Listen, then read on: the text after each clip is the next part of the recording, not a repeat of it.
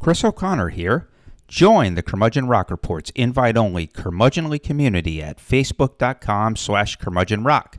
Also look out for a Spotify playlist that pays honor to this episode.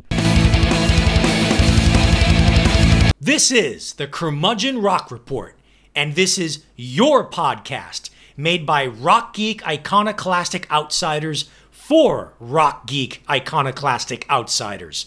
For those of you who lament that rock music has gone the way of jazz and slipped into niche genre status, we are here to keep that flame alive by providing insight, analysis, recommendations, and honest takes, not hot takes. And hey, there's a good chance you'll learn some rock history you never knew before. So, here's where we're at. In our last episode, we started our examination of the Grateful Dead's incredible and frankly underrated studio discography by focusing on their Warner Brothers years, essentially the years spanning 1967 to 1970. While some of those records stand to this day as some of the best rock albums of all time, the decade of the 1970s saw the Dead explore a variety of styles, sounds, and even genres one would not associate with the band.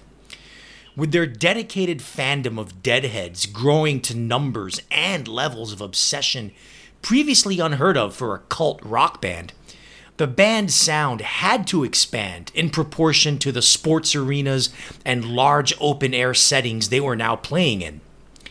And the studio albums they put out in this period surely did not disappoint in that regard. Some of the band's most enduringly popular, influential, and classic songs came from the period of 1973 to 1980. And it's about time a music podcast shined a light on this material. Welcome to the second of our two part retrospective The Grateful Dead in the Studio A Legacy.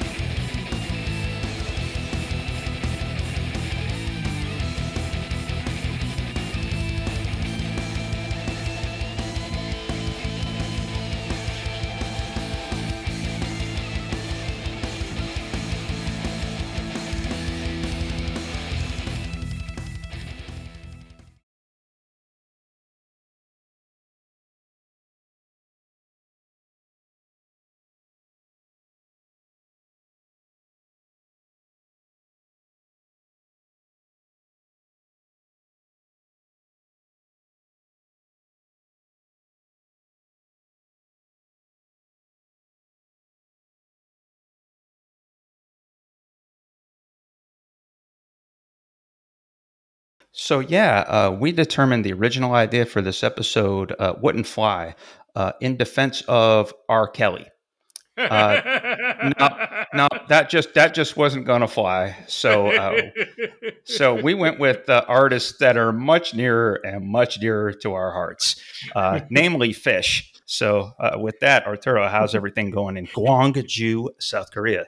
And Phish are not going to prison for like what how many how many years does R. Kelly have now uh, tacked tacked on to his sentence? Uh, at least thirty. Um, Jeez. and he just got convicted of the other stuff in Chicago. So let's see what gets added to it. Uh, yeah, and I let, us not get into the details, folks. But let's just say that, that that was not that was my least favorite read of the entire year. Uh, doing the uh, okay. Anyway, yeah. let, let us let us focus on something much more positive and much more fun, uh, right. namely uh, Vermont, Vermont's finest uh, import uh, Phish. Yeah, yeah. Uh, relevant to guys like us. Oh, totally sure. relevant, and uh, and I like to say that this episode that we're about to embark on, I alluded to it a little bit in the in our parameter setter for this episode. But uh, this is a really personal episode for us, for the two of us, yours truly, curmudgeons, because uh, Chris and I were both in college in Syracuse, New York, from 1993 to 1997.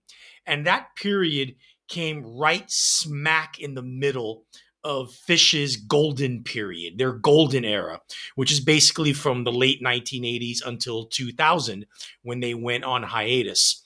And it's really, uh, you really, we really have to stress how important Phish was to the soundtrack of our college years. They made up a huge portion of that soundtrack to our college years. Chris had Pearl Jam and Neil Young. Uh, me, I had a little bit of that too, but I also got into hip hop with Public Enemy and a tribe called Quest and the Beastie Boys. But Phish was a huge part, and we both got into Phish at the same time. They were blowing up in exactly that period, and for that '93 to '97 period, they were becoming one of the biggest bands in America. And being in a northeastern college in the early to mid 1990s. Um, it, it's it's really hard for listeners who weren't there at that time to understand what a phenomenon Phish were becoming for in this period 92 93 all the way into the late 90s they really were a phenomenon that that people that just took people by surprise no one saw this band of all bands being the like underground uh, cult band of the decade. And uh, being in Syracuse, New York, uh, where a lot of people from the Northeast were not only living there, but going to school there. And Phish were just flowering and they were just taking over. And it really was something back in the 90s to be privy and seeing this culture, the Phish head culture, grow during this time period. And Chris and I were just, you and I were just, you know, swept into it. Sure. Yeah. Period. Yeah. We were a couple of impressionable 18 year old kids that were uh, learning to absorb uh, the vast uh, sort of catalog that, uh, yeah. you know, forms this uh, podcast in our uh, mid 40s. A couple of things related to, to what you said. Hoist by Phish, mm. which we'll talk about, was probably the album that got me out of the post Kurt Cobain suicide uh, funk. Right. Because it came out, or Down with Disease at least hit the radio about the same time, or a couple yeah. of weeks uh, later. It was before uh, freshman year uh, ended, and so uh, so that was that was pretty special. And uh, one thing to understand, folks, too, is that Syracuse, New York, was part of that Northeast touring corridor uh, yeah. that really helped the uh, the leaders of that jam band scene uh, tone, uh, tune, uh, fine tune their uh, their sound, and gain their confidence as live bands. for instance, Phish wasn't on the bill, but on the initial six date Horde tour in 1992, Syracuse was a stop. Yeah. along that tour. So the context of being in that city and that there was a music scene in, in Syracuse, a little bit of one, but being in that city at that time uh, with that band and a couple of others uh, was pretty special. Yeah. Um, I mean, I didn't see Phish live until several years later, but you saw them at the absolute peak of their oh. superpowers. oh, absolutely. And we'll talk about a little bit about that, uh, you know, in segment, uh, the first uh, segment dedicated to the band. But yeah, my first show was in July of 1994 uh, in Saratoga, New York, at what they call SPAC, uh, the Saratoga Performance uh, Performing Arts Center. Um, special experience. Uh, so that's uh, that's what I'll say. You know what else is a special experience? What? Passing over into the parallel universe. Oh, nice segue. yeah, here, here, here, we are uh, over on this side of the space time uh, continuum again. Uh, it's over here that we prop up the artists that we think ought to be uh, propped up and celebrated and on those billboards. And uh, getting those uh, millions and millions and millions of streams uh, online. Uh, I saw an interview with Ben Gibbard of Death Cab for Cutie uh, this yeah. week, where he was uh, not really lamenting, but more or less bitching and, and being angry about the streaming economy, where uh, Tyler, Tyler Taylor Swift uh, and a couple of those can make much, much, much, much, much more money based on their counting stats from streaming and where Death Cab really has to scrap and claw and kind of rely on their quote unquote cult and the road uh, to get yeah. there. So uh, on this side, not to say Death Cab for Cutie is still on a pedestal on this side. If you'd have talked to me 20 years ago, uh, yes, uh, not anymore. So anyway, uh, on to the artists that we are propping up in the parallel universe. Uh, and uh, we, within this segment, we cover albums either newly and freshly released or released within the last uh, 10 years. That, in that latter category, we uh, dive into our parallel vault. Uh, so uh, we generally grab from that. So uh, this week, or at least on this episode, Arturo, who you got? Yes, in a parallel universe where rock music is still a pop cultural mainstream thing, this punk rock band would be huge and they would be the breakout stars of 2022. Who are they? I'll tell you who they are. For almost the past 10 years, Australia has been producing arguably the best rock and roll music on the planet. From Courtney Barnett to Amyl and the Sniffers to sometimes King Gizzard and the Lizard Wizard, the hmm. Aussies have been making rock music that at once harkens back to tradition while also showing the way forward for the overall genre. The latest band to prove this to be true is Queensland, Australia natives, The Chats, and their follow up to their excellent 2020 debut, High Risk Behavior.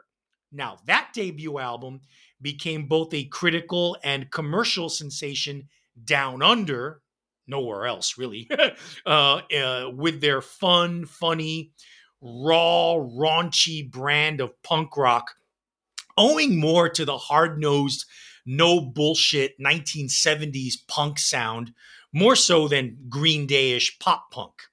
The new album, that came out this year, the excellently titled Get Fucked, has a nastier, heavier, hardcore punk edge to it.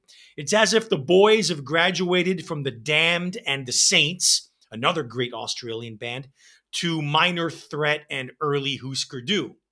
A lot of this has to do with the band's change in guitarists. Original guitarist Josh Price has been replaced by Josh Hardy. And not only is the guitar sound thicker and heavier, Hardy is technically a better player and, and oh, much yeah. better, oh, yeah. much, much better suited to providing the shredding solos and alternating subtle textures that this music requires. The singles 61 GTR and Struck by Lightning are turbocharged blasts of punk rock fury. But other brilliant nuggets abound, such as Panic Attack and the brilliantly titled I've Been Drunk in Every Pub in Brisbane. Uh, dis- despite the chat's dumb, mookish reputation, insightful lyrical themes of social commentary tend to pop up in their records, even in their first one. On Get Fucked, the running theme that emerges is that of the correlation between macho behavior and insecurity. Ticket Inspector explo- explores how low wage jobs given to underca- undereducated, insecure types tends to bring out a false sense of empowerment and an overall power trip. Emperor of the Beach follows a similar lyrically thematic line with a character study of a white trash meat-headed thug who carves out carves out his quote unquote turf in a beach town and threatens anyone who challenges him. To paraphrase Mark Deming in his positive review of the album on allmusic.com, there's a reason this kind of punk rock still exists and hasn't gone away. When it's done with the right kind of energy and the right kind of songwriting, it's unbeatable. It's more punk rock than anything Green Day ever has or was. And that's me saying that, by the way. Hmm. the heavier, faster sound of the new material may put off fans of the naive, childish ruckus of their first album, but it really shouldn't the chats are quickly evol- evolving into one of the best rock bands on the planet, let alone Australia. And if you don't like the sound of that, then you can all go get fucked. Nice. Uh, yeah, uh, you you pretty much uh, nailed it. Uh, this is uh, one of the more surprising uh, listens that I've undertaken in the last several years. really strong. I mean, I like your description of the first record uh, as uh, childish and naive. uh, yeah. because it, it kind of was uh, it was fun, but you know uh, songs like the clap and dine and dash, uh, yeah, like, you know they, they, you know, they basically it was uh, their life on the ground is you know, what are they like twenty years old or something, yeah. Uh, and so there was that, but here is a very pleasantly surprising graduation into a little bit more sophistication, uh, more energy, and the change of guitarists uh, is makes a world uh, of difference.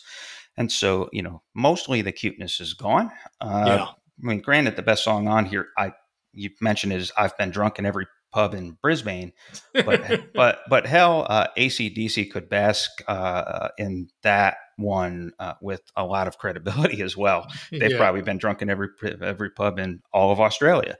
Uh, so, yeah, the riffs here have more of an anarchic uh, feel.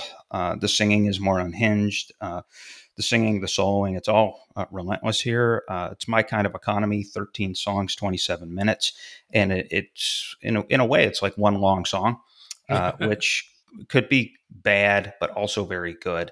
Let's uh, segue into what I'm covering uh, this this week. So, yeah, and, and I would like to say the band you're going into, Built to Spill, one of this podcast's favorite groups. How do they fit into the parallel universe? Easily. In a parallel universe where rock music were still a thing, Built to Spill would be an arena rock institution, uh, the, the likes of the Foo Fighters, and it would be Doug Martsch in the Rock and Roll Hall of Fame, not Dave Grohl. yeah, well, in, in a lot of ways, you're right. Uh, Doug Martsch is uh, Doug Martsch is a uh, guitar heroes uh, hero, a guitar hero. Uh, literally, uh, what's his name there? Al- Albert Hammond Jr. from the Strokes had an interview yeah. where he said that the opening riff and arpeggio to "Going Against Your Mind" from 2006 Universe was one of the best things he had ever heard. Yeah. So there you go. Uh, so he gets his props from musicians, maybe not so much from buyers. Uh, I guess uh, proof in the pudding, and that is that uh, their new record, uh, "When the Wind Forgets Your Name," is being released on Sub Pop. Mm. they they were on, I believe it was Warner Brothers for twenty six, well, yeah. twenty five years yeah. roughly. So this is their first foray into indie. Uh, literally since uh, uh, the masterwork from 1994, there's nothing wrong with love.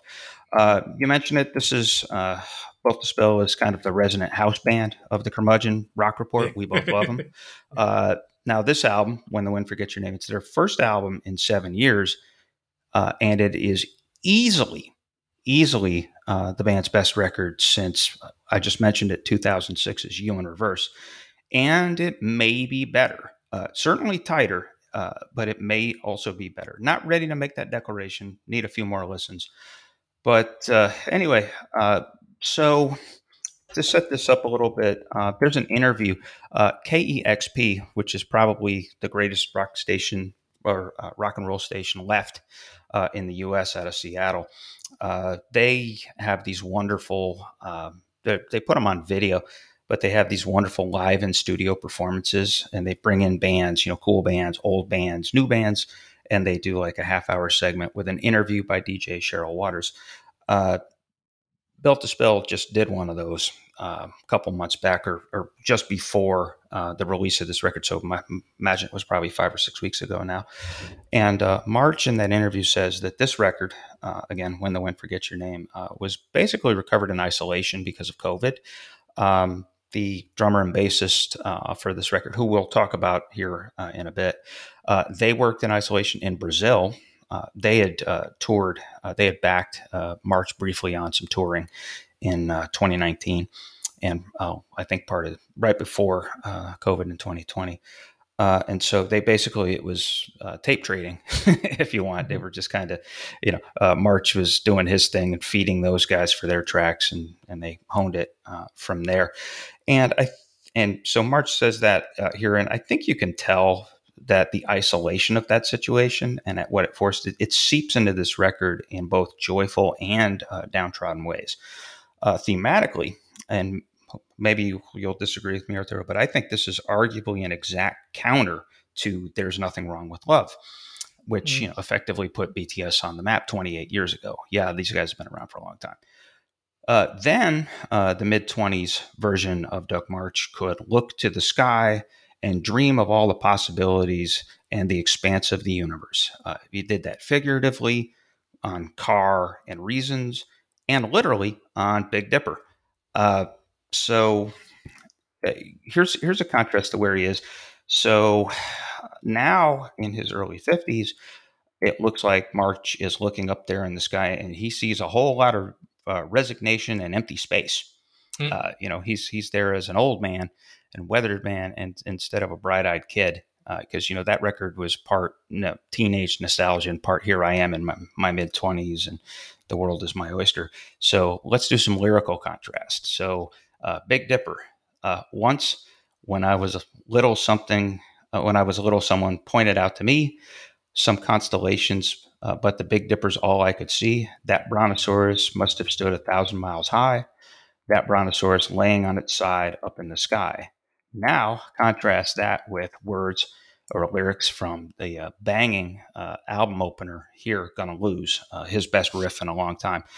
And uh, that goes, I've come to realize time is all wrong. Answers materialize and then they're gone. They were here, but the ones like that disappear and they don't come back.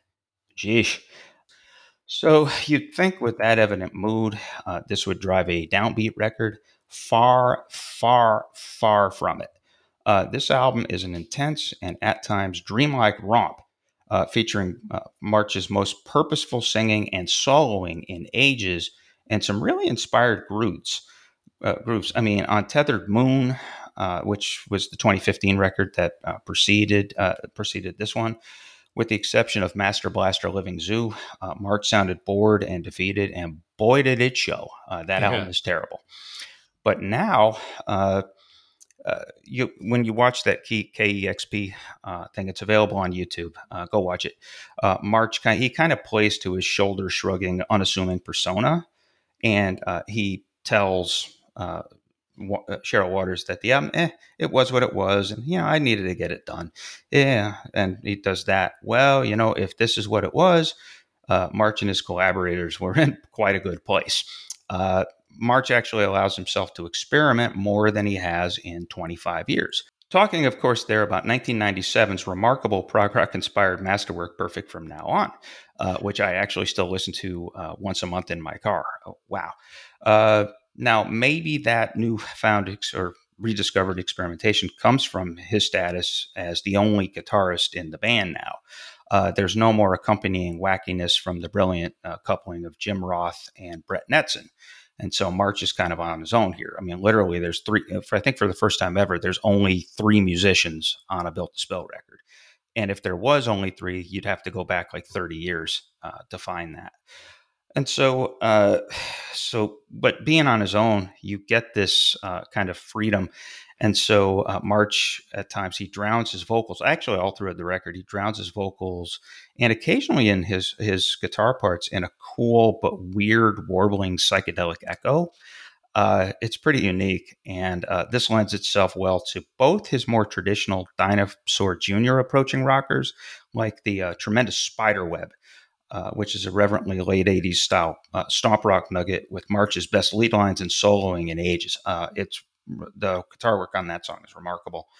Uh, and that uh, echo especially lifts the more elongated trips uh, through the looking glass. Uh, concerning the latter, there, uh, Doug is a well known fan of reggae, uh, something he's only offered hints of in the past, such, on, such as on Time Trap from Keep It Like a Secret and Conventional Wisdom from U Reverse. But here, with the song Rock Steady, he goes full blown dub reggae, even naming the song Rock Steady which is mm-hmm. actually a genre uh, within dub reggae, a subgenre of dub reggae. And this is actually a wonderful thing. Uh, syncopated drum beats, rhythm guitar, exotic acid wash percussion, and some fun, spooky organ uh, mixed in. Uh, great song. Uh, as it turns out, uh, Martsch can't really take full credit for his re embrace of the weird and for those vocal effects. Uh, I mentioned uh, that rhythm section earlier, uh, these two guys uh, from Brazil. Uh, I've seen a bunch of lazy reviews of this record so far. The best of these, by the way, is from Stereogum. That's a solid one, but still, it does it commits the sin of presenting it as, "Hey, it's Doug Martsch working with a couple of random dudes from Brazil." Uh, well, now those guys, bassist João uh, Casas and drummer and fantastic songwriter arranger Le Almeida, and uh, to all you Brazilian listeners if I mispronounce that. My bad. Um, these guys are members of a marvelously strange little band called Orulha. I believe I pronounced that right. Orulha, O R U A. Uh, go find them. Uh, they're on all the streaming services plus uh, YouTube.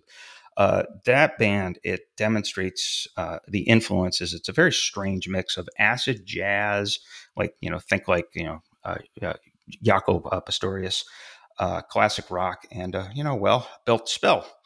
you got to check out this band's albums.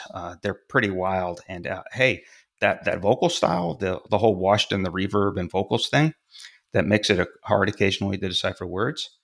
Um, that that comes from Orulha, and that's a Le Almeida thing. And so Martsch is uh, clearly influenced by that. And I think even some of the, the touches, like the song Elements, has some Brazilian uh, touches to it. Uh, and even touches throughout the record, like chimes and organs and uh, uh, some percussive stuff. Uh, that really comes from Le Almeida. that guy's he's not a guitar hero, but he's pretty he's pretty damn good. So, uh, thus, it is very, very nice to hear Doug Martsch sound uh, absolutely inspired again. The Guitar Hero is finally a Guitar Hero once more. Definitely check out When the Wind Forgets Its Name, uh, Your Name. Oh, and uh, when you do, be sure to wear headphones. Uh, whoa. what say you, Artie? You know, I, I think it's a really good record. I don't think it's better than 2006's You in Reverse, but it's definitely the songs aren't quite as individually great, but it is a tighter record. It's really oh, yeah. tight, really concise. Oh yeah, nine um, songs, forty five minutes. Yep. I, I, think the music critics kind of like overplayed the psychedelic Brazilian sunshine pop angle on the record. There's yeah, only one. There's only one track where that really is prominent, and that's in the song "Elements." And of course, Rocksteady is very much a, a, a reggae tribute. But aside from that, this is very much a built to spill record. Uh, this yeah. is it's really, really it's. I see it as Doug Martsch kind of going back to his um, going back to what Built to Spill is supposed to be. The previous album they did, or he did in 2015, it was him trying to do really crappy contemporary indie pop, and it really oh, yeah. just it, oh, it didn't suit him. Didn't suit him well. But this album was much better. It's different. It's different enough because it has slight psychedelia. It's not over overwhelming, overwhelmingly oh, yeah. psychedelic. Yeah, it ain't it ain't Captain Beefheart. Yeah, and, and and it's not perfect from now on. That's a psychedelic record. We're not the only ones in podcast land working hard to defend the legacy of Phish. It turns out people quite close to the band are dropping knowledge and talking about their history and legendary output too. Lyricist Tom Marshall co produces and hosts Undermine, which just kicked off its fourth season this week. Much like your Curmudgeon Rock Report, find Undermine where you find all of the other podcasts. This season has a pretty cool hook. Marshall and guest hosts will revisit 25 great Phish concerts from the 1990s, all of which they promise will lead to a detailed series of further episodes analyzing Phish's fall 1997 tour. They refer to that tour as, quote, the tour that changed everything. Given Phish's progression as a band during that era, supplying that tour with such a title is perhaps not all that hyperbolic.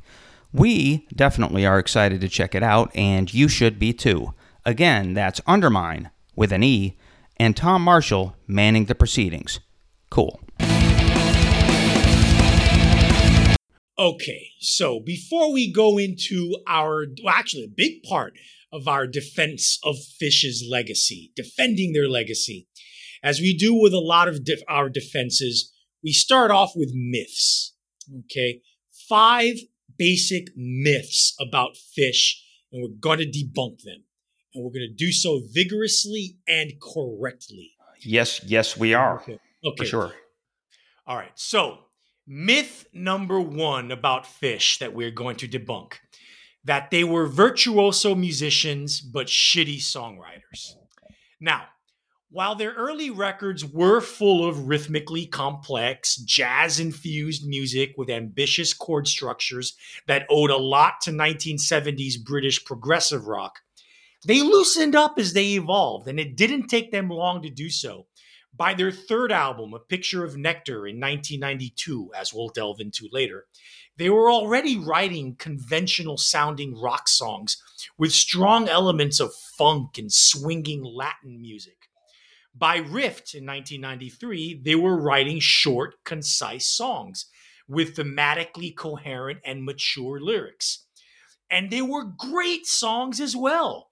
By 1994's Hoist, an album that will forever go down as one of the all time top 10 how the fuck was this album not a smash success album yeah they had become genuinely great songwriters particularly sticking out among among their 1990s jam band peers uh, many of whom wish they could write songs with the hooks and the melodic grace of Phish. chris well, and you got to remember, I mean, this myth gets uh, debunked right off the bat. The first song on Junta from 1988 yeah. is Fee. Yeah. Which is actually a pretty conventional, pretty, uh, pretty good melodic, yeah. uh, condensed, you know, concise, relatively speaking, song. Uh, yeah. About the only concise thing on that record, and then and then actually Fluffhead, which is on uh, disc two, actually uh, ends or actually is is pretty uh, joyous and tight uh, as well. And so yeah, no, you're right. The uh, the evolution was uh, was really stunning, and it was kind of up and down up until they got the hoist that yeah. uh, Lawn Boy uh, wouldn't call that a songwriter's record. It's my favorite of their records, but not really a songwriter's record. And then you get to a picture of Nectar, and you get uh, stuff like Stash, which was sophisticated but very, very strong, and uh, especially Chalkdust Torture, which uh, you know that riff belongs in uh, the Riff Hall of Fame. Yeah, uh, yeah, for sure. And then, yeah, I, like you said, by the time they get to Hoist, uh, you get down with disease and sample in a jar which despite its you know silly lyrics from tom marshall uh, stay tuned um, yeah. is actually really great i mean it's just one of the few instances where the goofball lyrics uh, from those nascent uh, studio days is juxt- juxtaposed really with that kind of poppy uh, discipline and so uh, I've always been a fan. Uh, the two point songs I would point to here, and this is pre Billy Breathes, which kind of you know stands on its own uh, platform. It, it, kind of, you know, it's a towering figure uh, in this discography or catalog. Uh, I am a big fan of Rift's uh, songs, uh, "The Great Divide" and "Fast Enough for You." Yeah, um, beautiful ballad. Yeah, yeah, and a great, "The Great Divide" is is really really strong. Uh, it's it's clever. It's it's kind of jazz, and it's it's not a soaring riff kind of thing. It's almost like a creeping riff Mm. Uh, but it's but it's really really strong. So yes, uh, they had uh, songwriting chops from the very beginning. Uh, even though Anastasio had you know the ambition, uh, you know for like fifty other ambitions, uh, they they snuck some good stuff in there. Absolutely, more than snuck in. They they pushed yeah. it forward. All sure right. Enough. Myth number two: they were nothing more than Grateful Dead imitators. What a bunch yes, of bullshit. I yeah. know. Yes, the Dead were Phish's primary influence, especially in how Phish built their careers in a DIY manner, starting small in the college circuit and little by little building their enthusiastic following until they were selling out arenas without any radio or video support. Okay. And yes, the sweet tones of Jerry Garcia's guitar were a massive influence on the way Trey Anastasio played. And yes, musically, you can definitely spot the particular mark of the 1970s Dead in Phish's music. But Phish were way, way, way more than that. While the Dead dabbled in funk and jazz, the latter two genres were deeply indebted in Phish's musical DNA since the beginning of their career.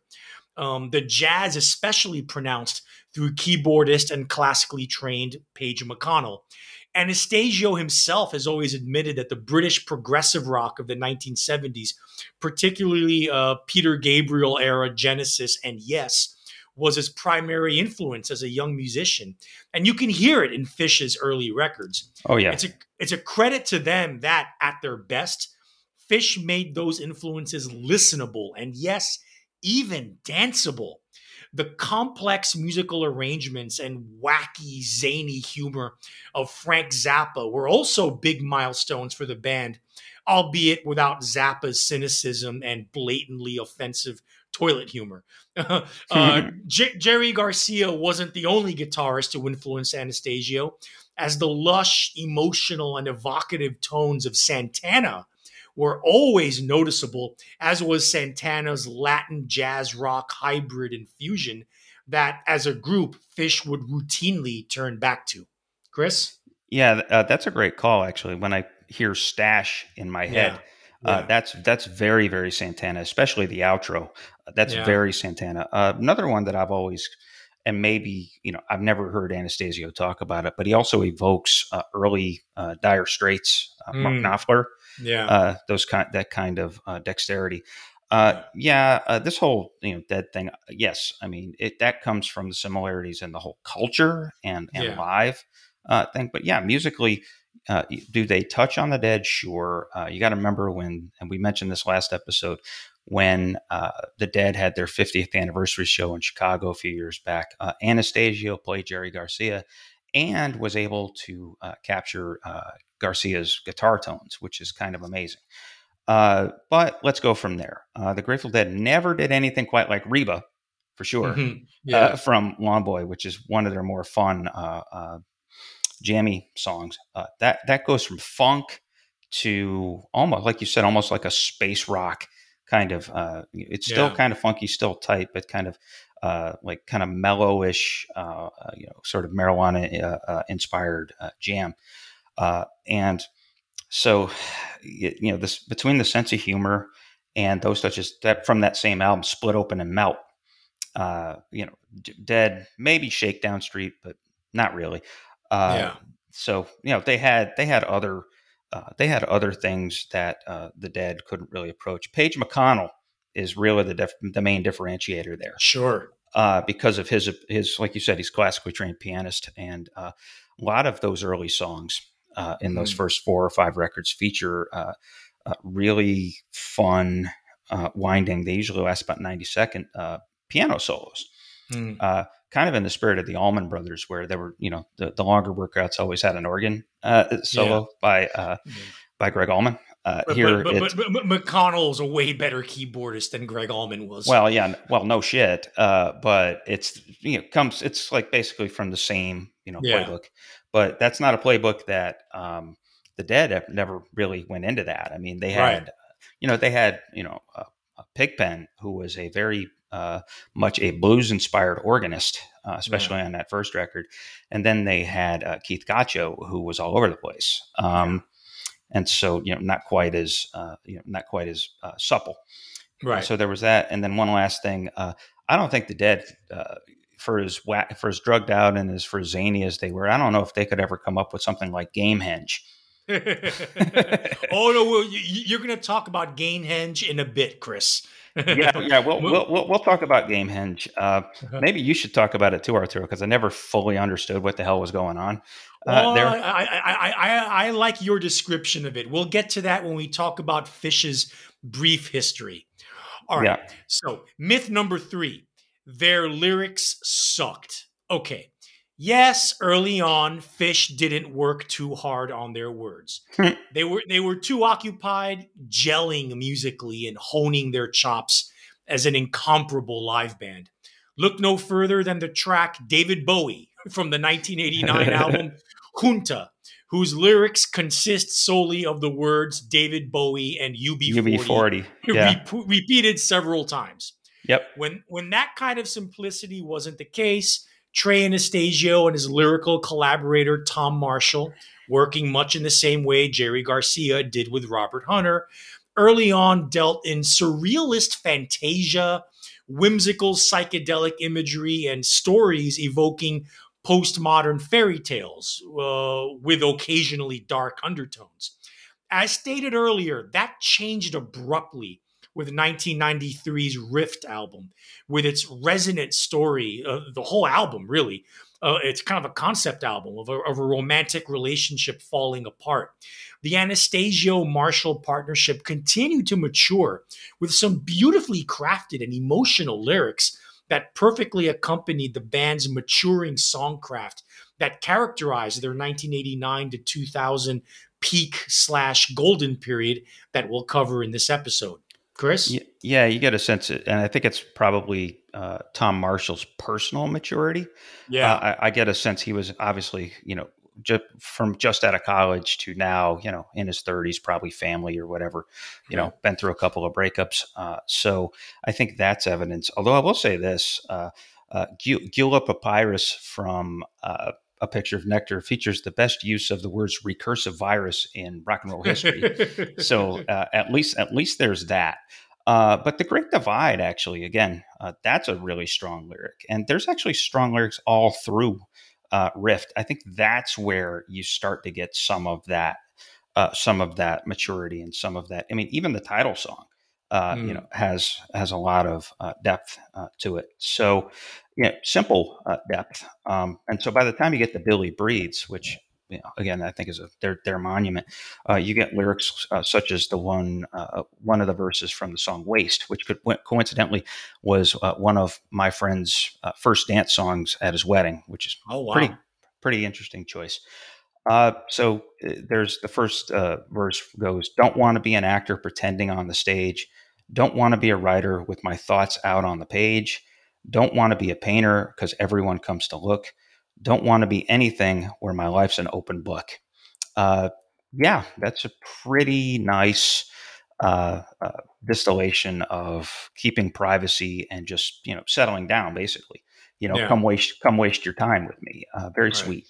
Um, right. So, so yeah. So I mean, that's like you said. So yes, uh, that myth has about thirty percent truth, uh, but there's enough to debunk it and uh, make it crumble. So maybe if like you had the word myth, maybe like the second half of the of the letter M stands. yeah. But the yeah. rest of it, yeah, no way. Yeah. So next. Myth number four. They were of their 1990s time. Now, this is the laziest, dumbest criticism anyone can make.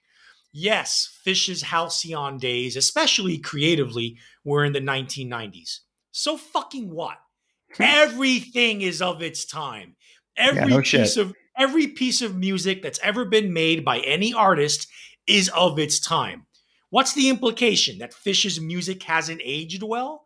Yeah, well, tell that to Vampire Weekend, one of America's biggest indie rock bands and avowed Phish heads.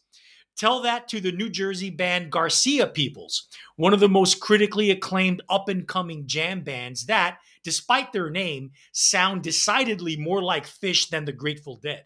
Hmm. and you know, and you know what?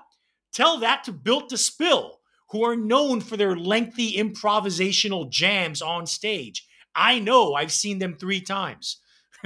uh, yeah. In any case, aside from their music, the, o- the other major aspect of Phish's legacy is that is what they did for live performance.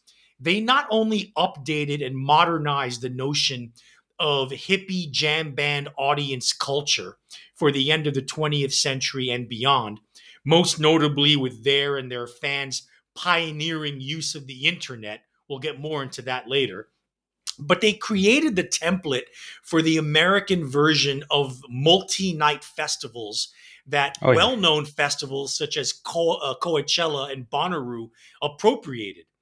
After Phish worked the European festival circuit in 1992, they rightfully thought to themselves, why aren't we doing this in America?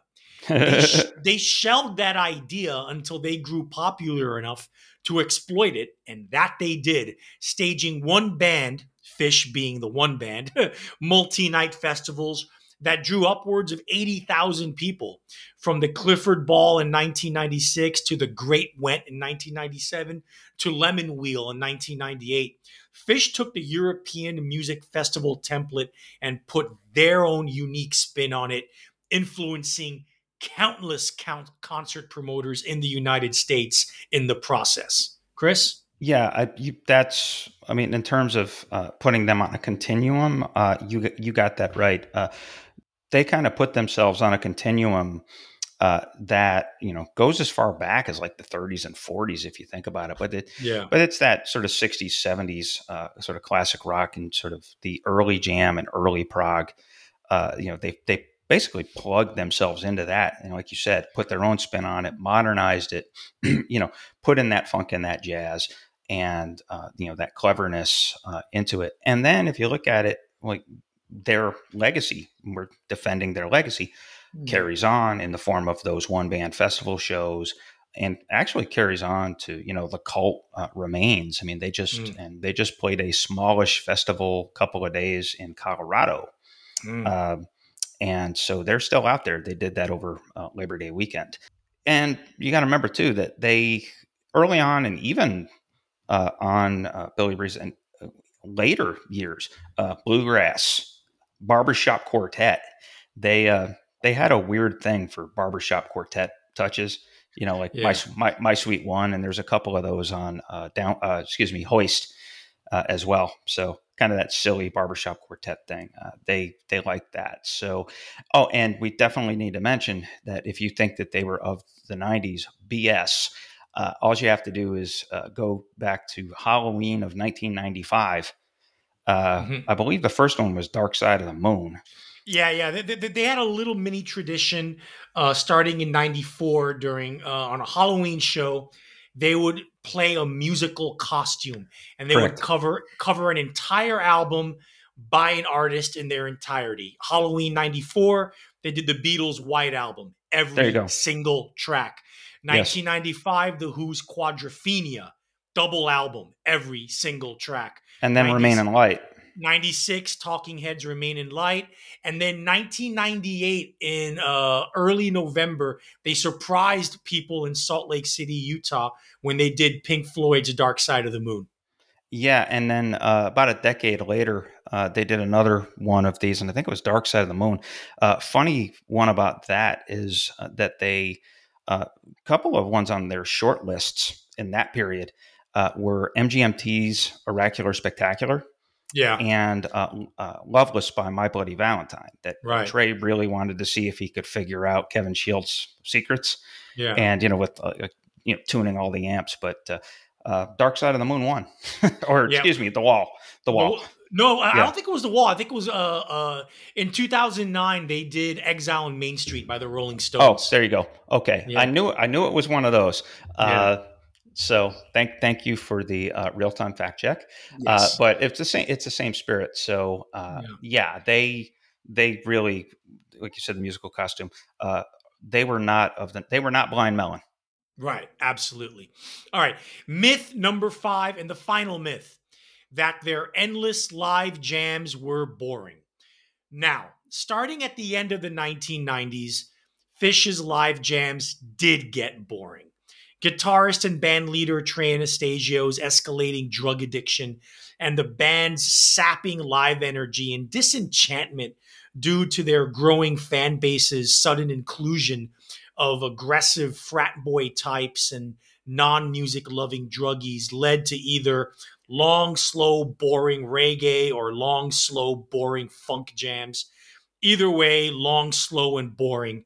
And this pattern continued, with some exceptions, until their first hiatus in 2000 and their breakup in 2004.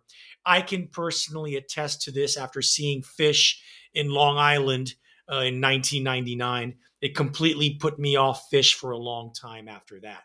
However, Hmm. from the solidification of the band's core four lineup in the mid 1980s until about 1997, Phish were an incendiary live act and a verifiable force of nature on stage. In fact, what separated Phish from the Grateful Dead in the early 1990s, when Phish started to become prominent, was the sheer energy and visceral power of their live shows. Yeah, kind of like the Dead, but with Rolling Stones swagger, Led Zeppelin forcefulness, bravado from The Who, and an accessible and endearing funkiness borrowed from Talking Heads, admittedly one of Anastasio's favorite bands. Sure. The the improvisations themselves were anything but slow and boring. The nearly telepathic connection that the members of Phish had amongst themselves, honed from endless hours of practice jam sessions that dwarfed the running time of their live shows, led their improvised jams to have a coherent, almost coordinated and constructed feeling to them.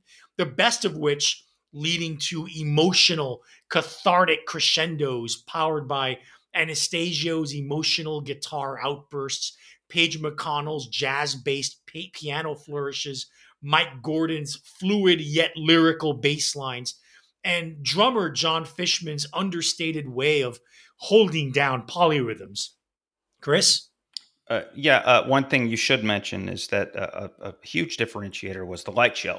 Yeah, the, yeah. the, lighting at Phish shows were amazing, and they yeah. also the use of fog uh, yeah. and and props. Uh, they were pretty good prop band too, so that you know that their shows were uh, were both awesome and at times silly. Uh, I yeah. actually, since you only saw them once in 1999, I saw them at least a half a dozen times. It's either 6 mm. or seven times. The first one being in July of 1994 at the Saratoga Performing Arts Center in Saratoga, New York.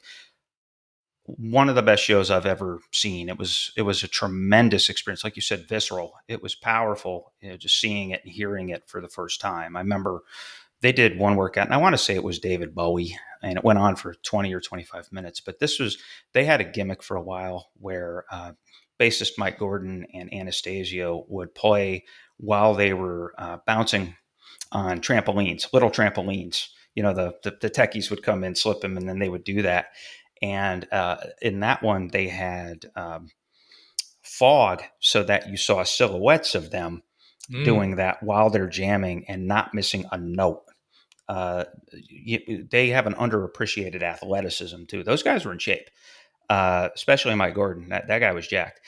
Um, so uh, you have to remember it. So it's the show uh, that really uh, uh, matters in some respects. And then, yeah, then the the music and the the adventuresomeness of the, or that's a word, their adventuresome live or the jamming and the soloing and the uh, the the right turns, of the unexpected curveballs. Uh, I uh, implore everyone listening to uh, do some homework. Uh, whether you're an old head like us or uh, you're a newbie, go seek out live versions of songs like Harpua and Slave to the Traffic Light and Divided Sky and David Bowie and a number of, of, of, others, like even a Weekapaug Groove which is a Mike Gordon song, has uh, has some of this that that goes on. So the uh, the evidence is there, and like I said, they're still playing. Like First Tube is another one that was always awesome live.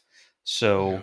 there's that, and you know, and don't just rely on. And if you want to, if you go streaming sites or you're reading discographies, don't just rely on their uh, 1995 uh, live album. I think it's 1995, uh, a live one yeah. Uh, which, yeah, it's a clever pun. A live one, uh, as opposed to a live one. Uh, yeah, it, it, doesn't capture the full sensory experience of it. You're only getting a slice. So uh, seek out the true uh, tapes. There's actually a box set that captures six out of the seven sets from the Clifford Ball. Uh, that's a good starting point as well. So yeah, uh, amazing live band, and uh, it was as much about the show as it was the playing. Uh, no, these these weren't uh, like stationary guys noodling. On this episode, Chris and I explored the 1990s golden era of that greatest, or second greatest, of hippie jam bands, Phish. For the next episode, yours truly, curmudgeons, will move on to a more contemporary band that, while not as big of a cult band as Phish, has in recent years emerged as one of the biggest cult indie rock bands in the US. Osees, formerly known as the OCs. They started out in the late noughties, spearheading the psychedelic neo garage rock movement that also gave us Ty Segall and King Gizzard and the Lizard Wizard. But in the last few years, their musical evolution has grown to take on progressive rock, jazz fusion, heavy metal, and hardcore punk. In the process, Osees have become one of America's most critically acclaimed bands with one of the most passionate, rabid cult followings around. All leading up to them selling out Colorado's Red Rocks Amphitheater last year. What is it about this band now, before we go into prolific Phish's studio album that has true blue rock music fans album, going wild? Uh, discussions will tune in next time to the Curmudgeon Rock the Report at that as time. we contemplate. Let's go into a, a curious history case of Phish of before Osees. their first album. Everything going in up to uh, their debut album Junta in 1989. So this will be a very brief history. I'll do the best I can to make it brief. There you go. Burlington, Vermont, 1983.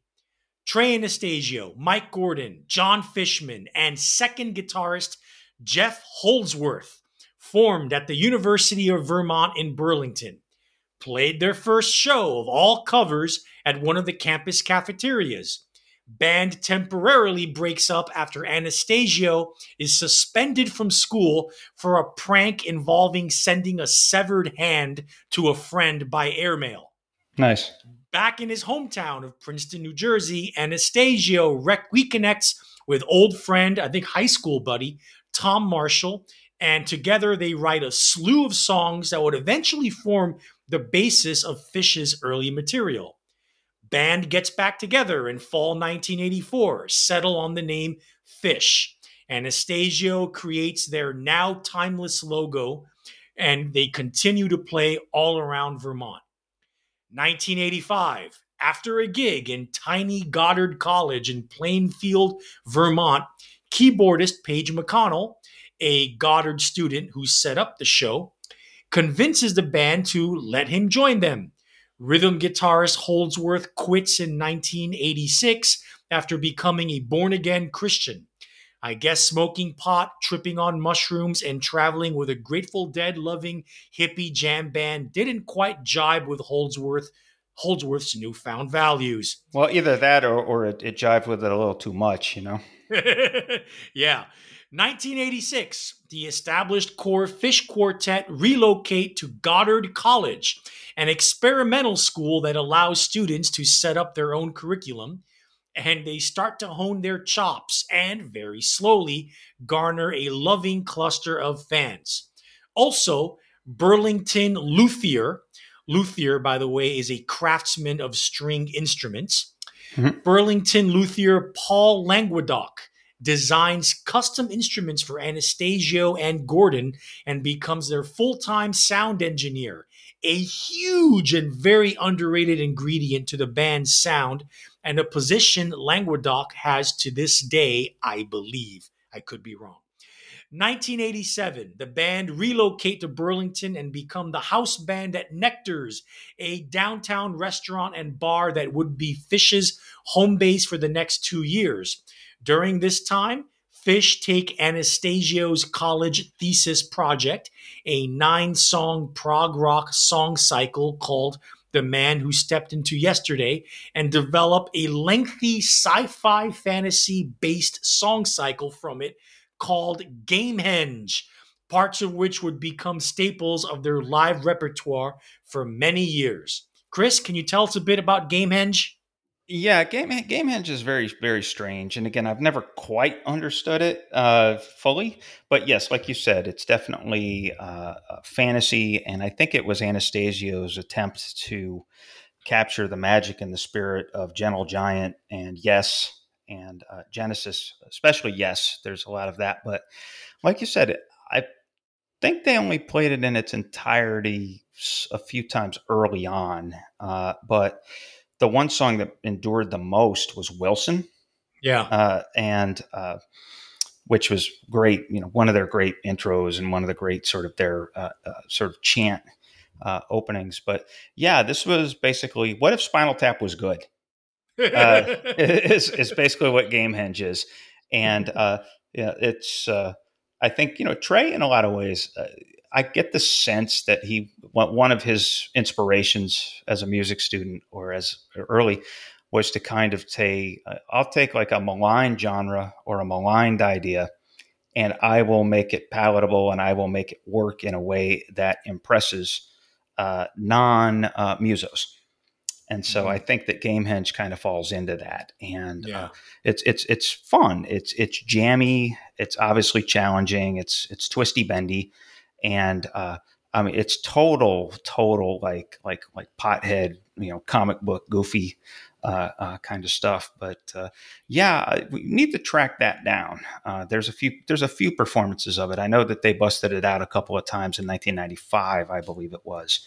One of those mid uh, 90s tours, they uh, they actually did that. That was kind of a feature of a couple, and it was one of those things that online where people were all excited. Is this going to be the night? Is this going to be the night? Is this going to be the night? And Right. Right. a couple, of times it was, and so it's kind of like you know Willy Wonka and the and the Magic Ticket. Uh, so I imagine that must have been really really exciting. So yeah, that was that was the one of the first indications that that band was going to be different, different mm. but special.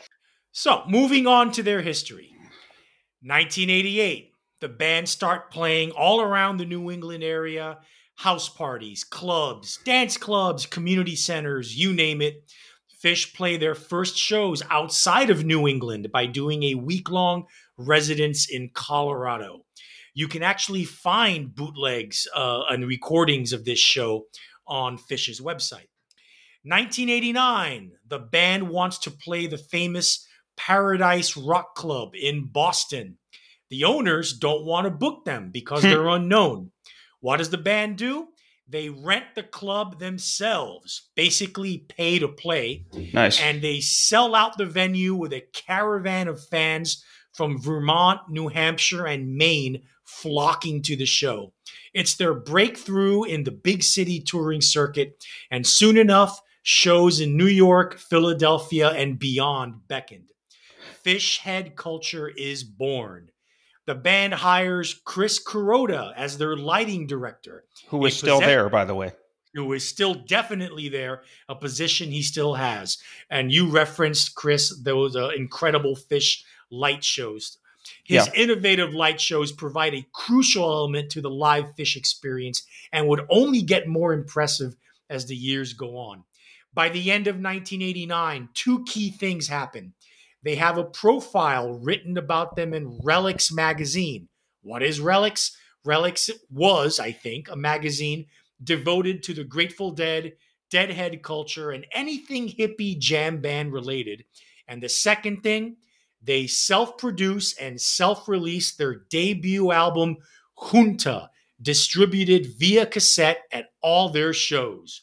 Which leads us to Phish's debut album from 1989, Junta.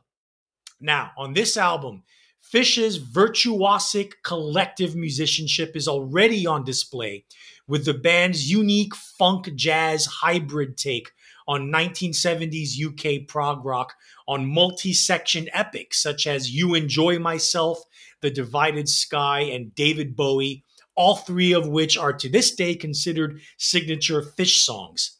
These songs are all natural progressions uh, from Trey Anastasio's complex yet accessible Gamehenge song cycle, which we just discussed.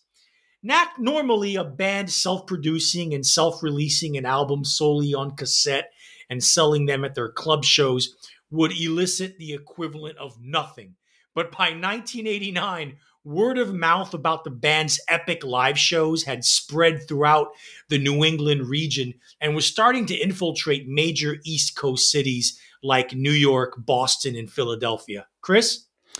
Yeah, uh, to a point that you've made, uh, there's uh, only like one band I can think of that rode the wave of word of mouth and sort of grass grassroots pushing, you know, kind of proving yourself and getting yeah. people talk about. It. There's only one band I can think of that's comparable, and that's Metallica. Mm. Uh, in terms of yeah, starting from obscurity in clubs, and then the word gets out, and then it goes to the next state, and then the next state, and then soon enough, you've got, like you said, uh, it, you rent out the club, and all these people come, and so yeah. they're able to do that, and so uh, they're organic progression is just extraordinary. Uh, an old editor of mine, Richard Gehr, G E H R, uh, uh, has written at least one book on Phish and chronicles the sort of the uh, the buildup of this culture of, of Phish and how the phenomenon is uh, pretty much unmatched.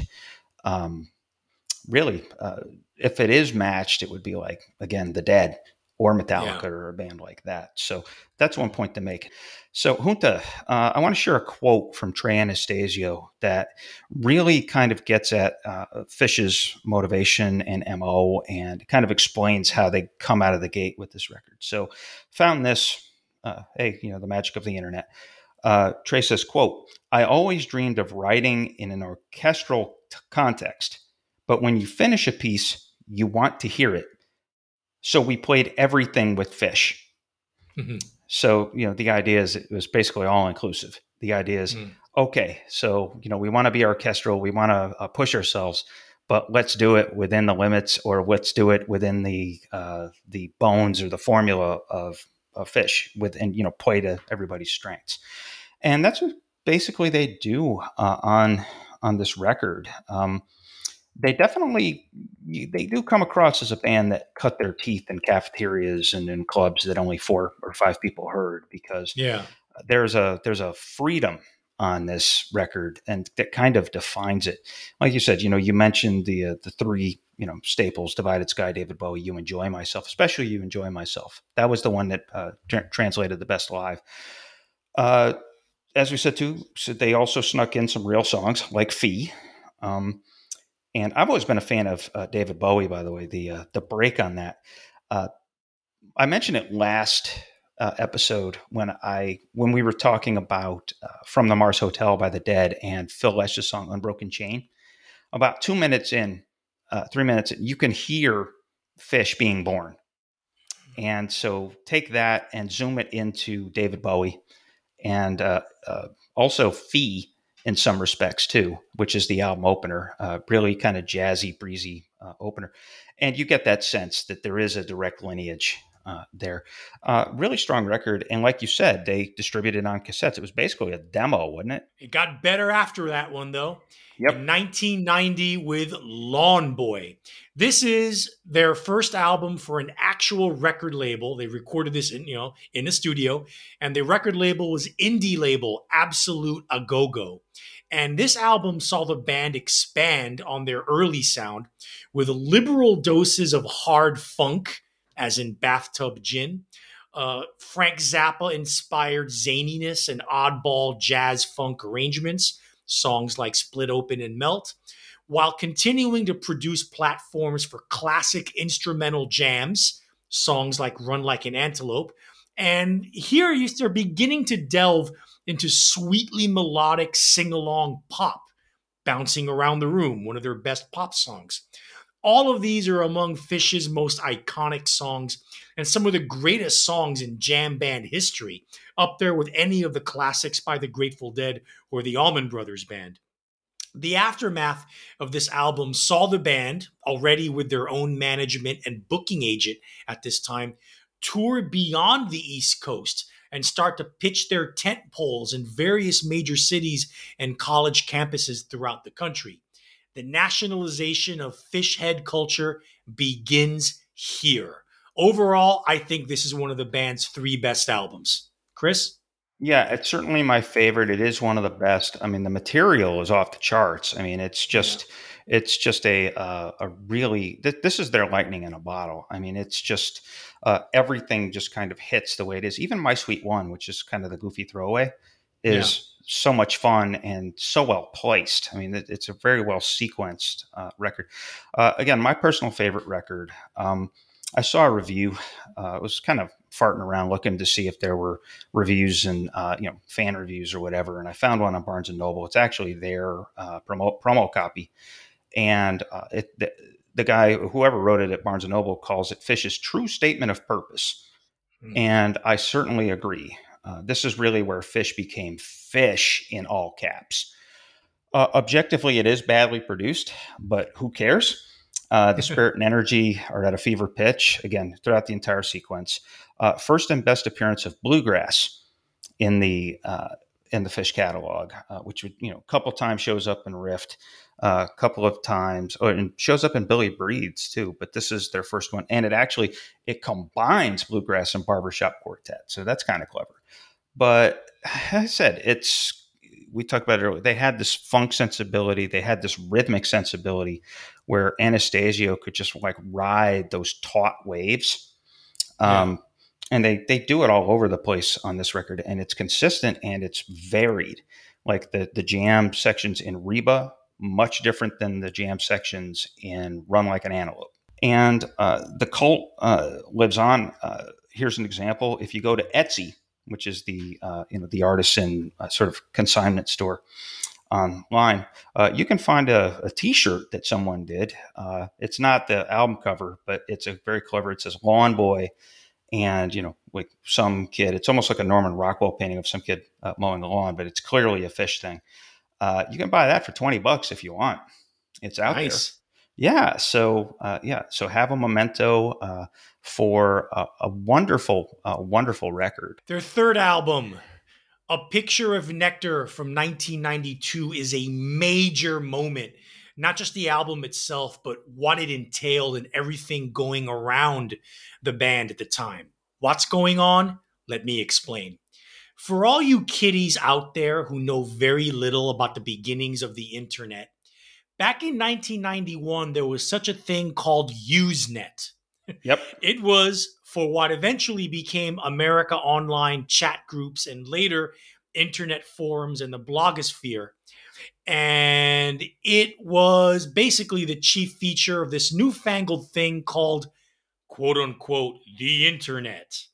Well, Bob Dylan and the Grateful Dead were among the first established rock acts to have their own Usenet news groups. Phish, however, were arguably the first of the new generation bands to start their own Usenet news group in 1991.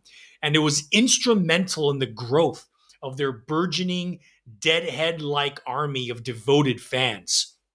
On the strength of this and their reputation as an awesome live band, A&R representative Sue Drew uh, from Elektra Records was an early champion of Phish and signed them to major label Elektra Records.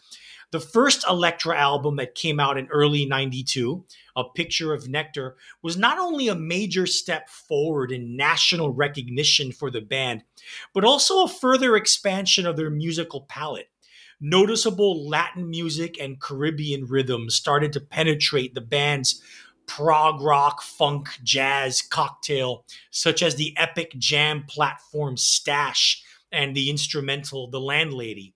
The band also showed their ability to rock out confidently with riff led monster rockers such as Chalkdust Torture and Tweezer, the latter being one of the all time great funk rock hybrids up there with anything Jeff Beck or Edgar Winter ever did. Now, the year 1992 also saw Phish be a festival touring machine, as well as a workhorse band, opening for a variety of big name artists, thereby expanding their already burgeoning Phish head fan base. They were part of the inaugural Horde Festival, a traveling festival featuring like minded jam bands that saw Phish play alongside Blues Traveler, Widespread Panic, and the Spin Doctors. Yes, the Spin Doctors. Yeah, Spin, spin Doctors were actually good up until about 93, and then they went Right. downhill. Yeah. They did a US tour opening for, of all things, of all bands, Violent Femmes. They they they did. They also did the European Summer Festival circuit and shortly after that they hopped on a brief European tour opening for of all people Lou Reed, who Wow. contrary to one might expect was highly complimentary toward the band. Later, they latched on as opening act for Santana's European tour, and they were so well liked by Carlos Santana, who often invited members of Phish uh, to jam on stage with the Santana band during Santana's set, that they also opened for Santana in the US leg of the tour. All of this within 1992. Chris? Yeah, amazing year for the band, and actually, that was the breakout of jam band thing.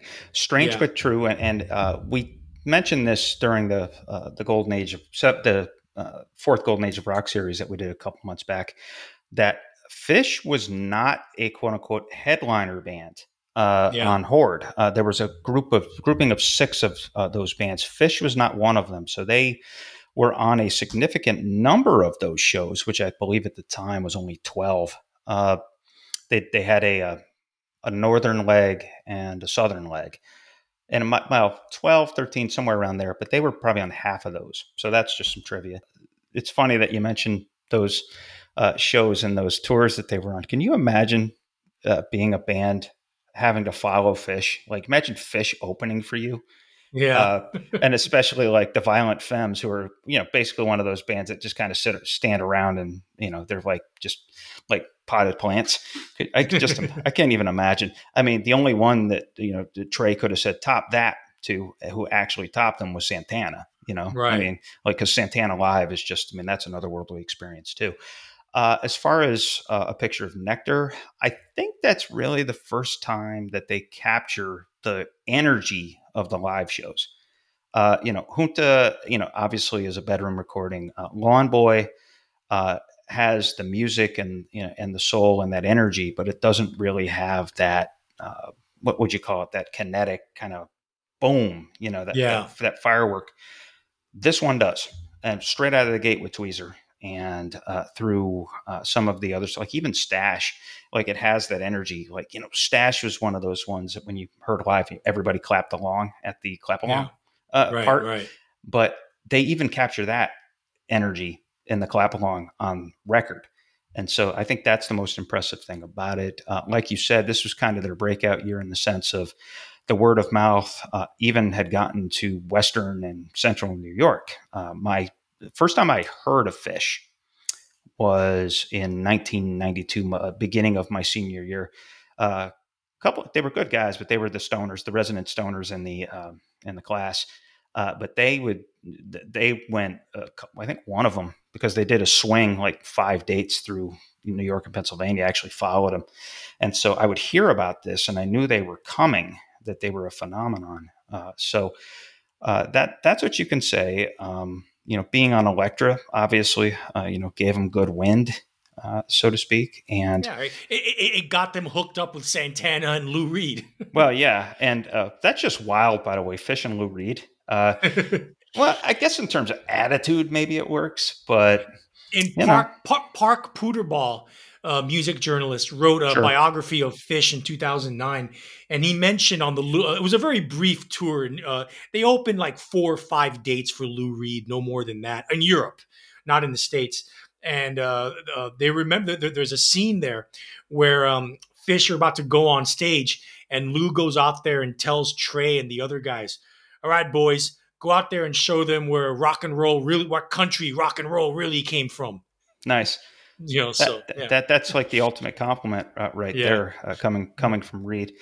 Yeah, and uh, for what it's worth, Parke Puterbaugh was one of the best uh, writers of his uh, generation. I remember uh, his stuff was really kind of uh, uh, influence uh, on me. for the younger listeners out there who um, really aren't that familiar with how this was really like you know, right after grunge, alternative, in, and indie. This was the next big 1990s rock phenomenon. Um, what it was like, okay, the jam band hierarchy. You had the A team. The A team was basically Phish and Dave Matthews Band, right? Yeah, in Then terms of had- sales, yeah, Yeah. Then you had the B team. The B team was basically Blues Traveler and Widespread Panic, right? And then you had the C team. The C team of more mediocre bands like the String Cheese Incident, Mo, and the Gorilla Biscuits. I actually kind of like the Gorilla Biscuits, but anyway. yeah, yeah. Gorilla biscuits are fun, and hey, don't hate on Mo too much because uh, what's his name? Al Schnier is from Utica, which is the next Right. town over from Syracuse. Oh, oh, okay then. yeah. Hey, he, he, it- Homer. But go ahead. but anyway, back to the A team of Phish and Dave Matthews Band. What separated Phish from Dave Matthews Band, other than the fact that they were way better, um, Dave Matthews Band actually had hits. They had big commercial hits on the radio. They had MTV exposure that allowed them to grow their grassroots following and sell out arenas and big amphitheaters and whatnot.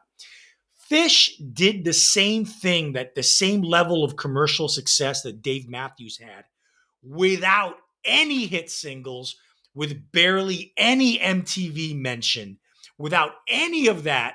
Phish achieved what Dave Matthews Band, and even more so, with those huge multi-night festivals that that that attracted tens of thousands of people.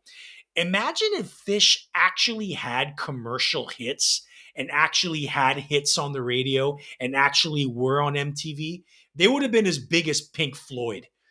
you know? Yeah, I, I kind of agree with that. And hey, uh, the only diff- the, the main difference between Phish and Dave Matthews is uh, Dave Matthews was a bona fide rock star. Uh, he, you Yeah. know, we had he had the charisma, and uh, he had the uh, you know the voice and you know the stage presence, and you know also uh, he had the the kind of the weird uh, combo of uh, saxophone and violin in the same Yeah. band. So Right. anyway, so there were like little touches that would be more engaging to a mainstream uh, audience. You know, John Popper, uh, he deserves more credit. He pretty much, without him, we don't talk about the jam band scene because he was kind of the, uh, I don't know if PR agent is too low. He was kind of the, um, kind of like the chief marketing officer, if you will, of the jam band scene. Uh, You know, because you know he was such a character, but he was out there saying, "Hey, lots of good stuff going on, and here we have uh, have uh, this." And so, uh, Popper being on the B team, yes, they had they were what a two hit wonder there in '95, but Yeah. uh, uh, but they they faded into the abyss. So, right. uh, had to mention them real quick. All right. So the next album in the Phish chronology in this golden period of theirs, 1993, Rift. Phish's fourth album sees the album uh, sees the the band delve into darker, more serious territory with a concept album about a crumbling relationship.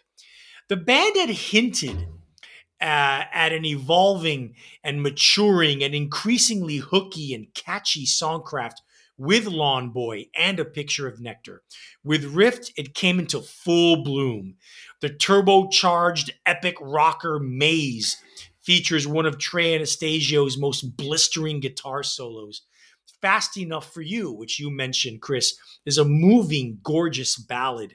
The title track, Rift, opens the album like a galloping horse with breakneck momentum, containing alt- alternative and alternating vocals from Anastasio and keyboardist Page McConnell that are so effective it makes one wonder why they never went back to that device uh, in the future. And with Phish.net, run and operated by fans, the band become one of the first, if not the first bands to foster their exploding underground popularity by utilizing the exploding popularity of the of the nascent internet. And by 93, the band and their Phish head horde of fans were selling out two to 3,000 capacity theaters throughout the country, all without anything resembling a hit single on radio or MTV exposure, something that would become a motif throughout the band's career. Overall, and this is this happened during the Rift era.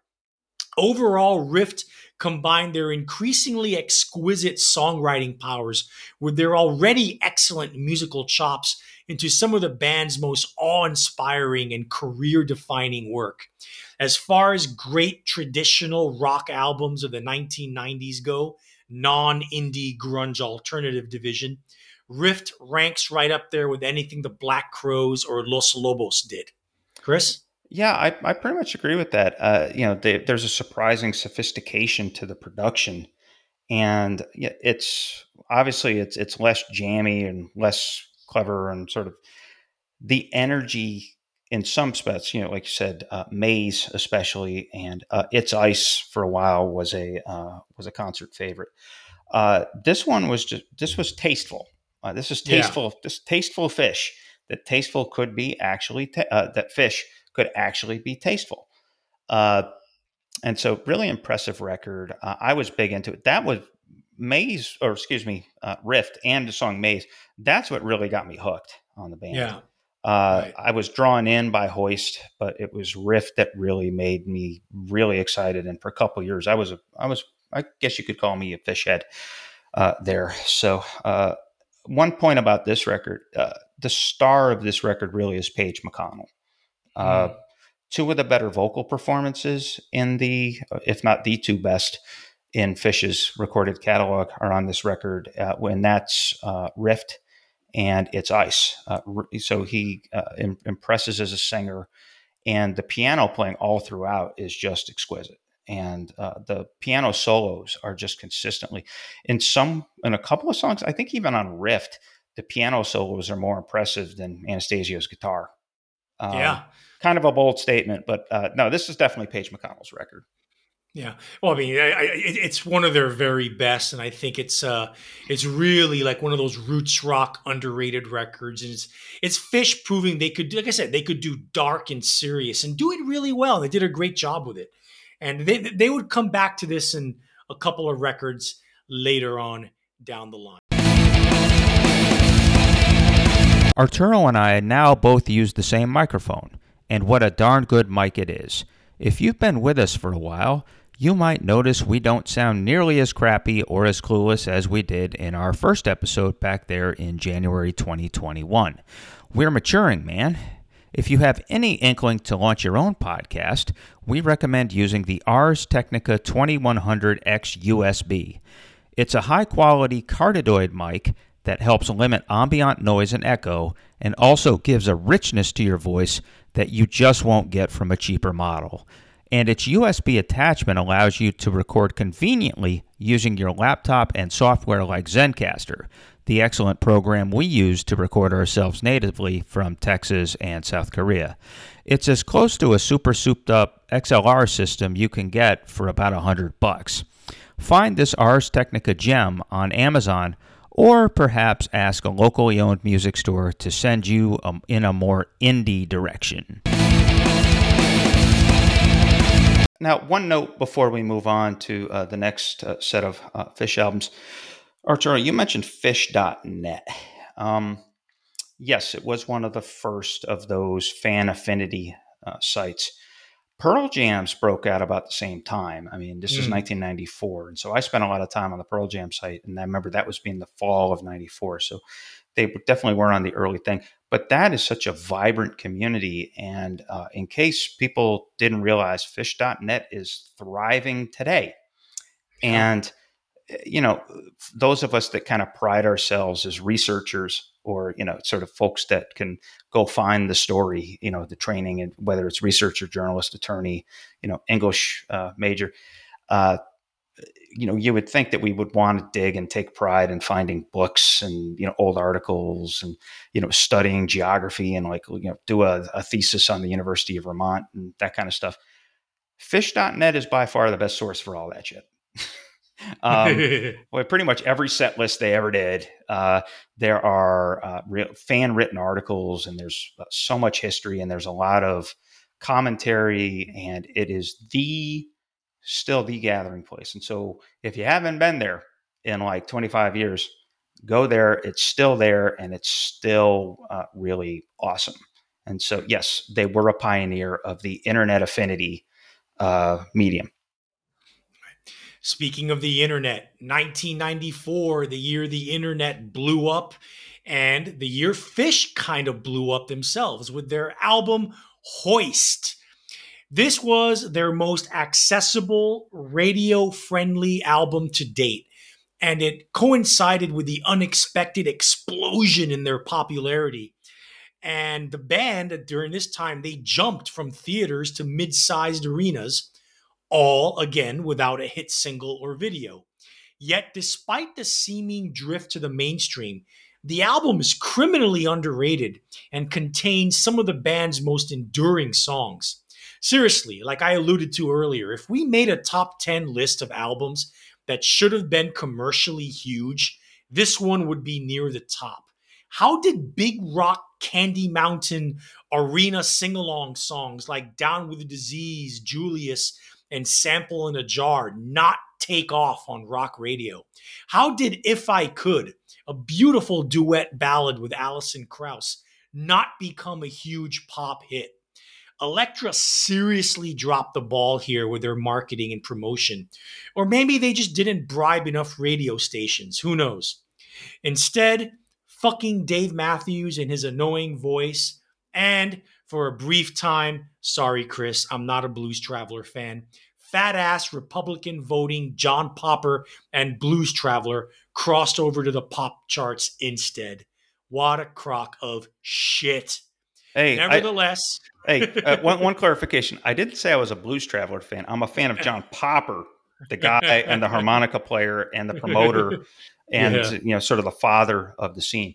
Uh, right. Blues Traveler, the band, not so much. So right. I, I had to put that in. Yeah. Nevertheless, even if Hoist did not take off commercially, Phish's career certainly did, and they became logical heirs to the Grateful Dead's crown as king of the jam bands. As I said before, 1994 is the year Phish graduated to large outdoor amphitheaters and mid-sized arenas and becoming one of the music industry's least likely success stories. Also, the aftermath of this album and the seemingly endless two-year tour that followed resulted in a live one, like you mentioned earlier, Chris, the live album from 1995. In my opinion, one of the greatest and most overlooked live albums of all time. What also happened in 1995? Jerry Garcia died from a heart attack at the age of 53, and his death meant all those younger generation deadheads crossed over the aisle to Phish and became Phish heads, resulting in Phish, the, the cult of Phish becoming even bigger. Chris? Yeah, uh, yeah, absolutely. I think that the the fact that uh, Phish's rise and Garcia's demise uh, overlapped is one of those act of God, force majeure things, just sort of a happy yeah, accident, right?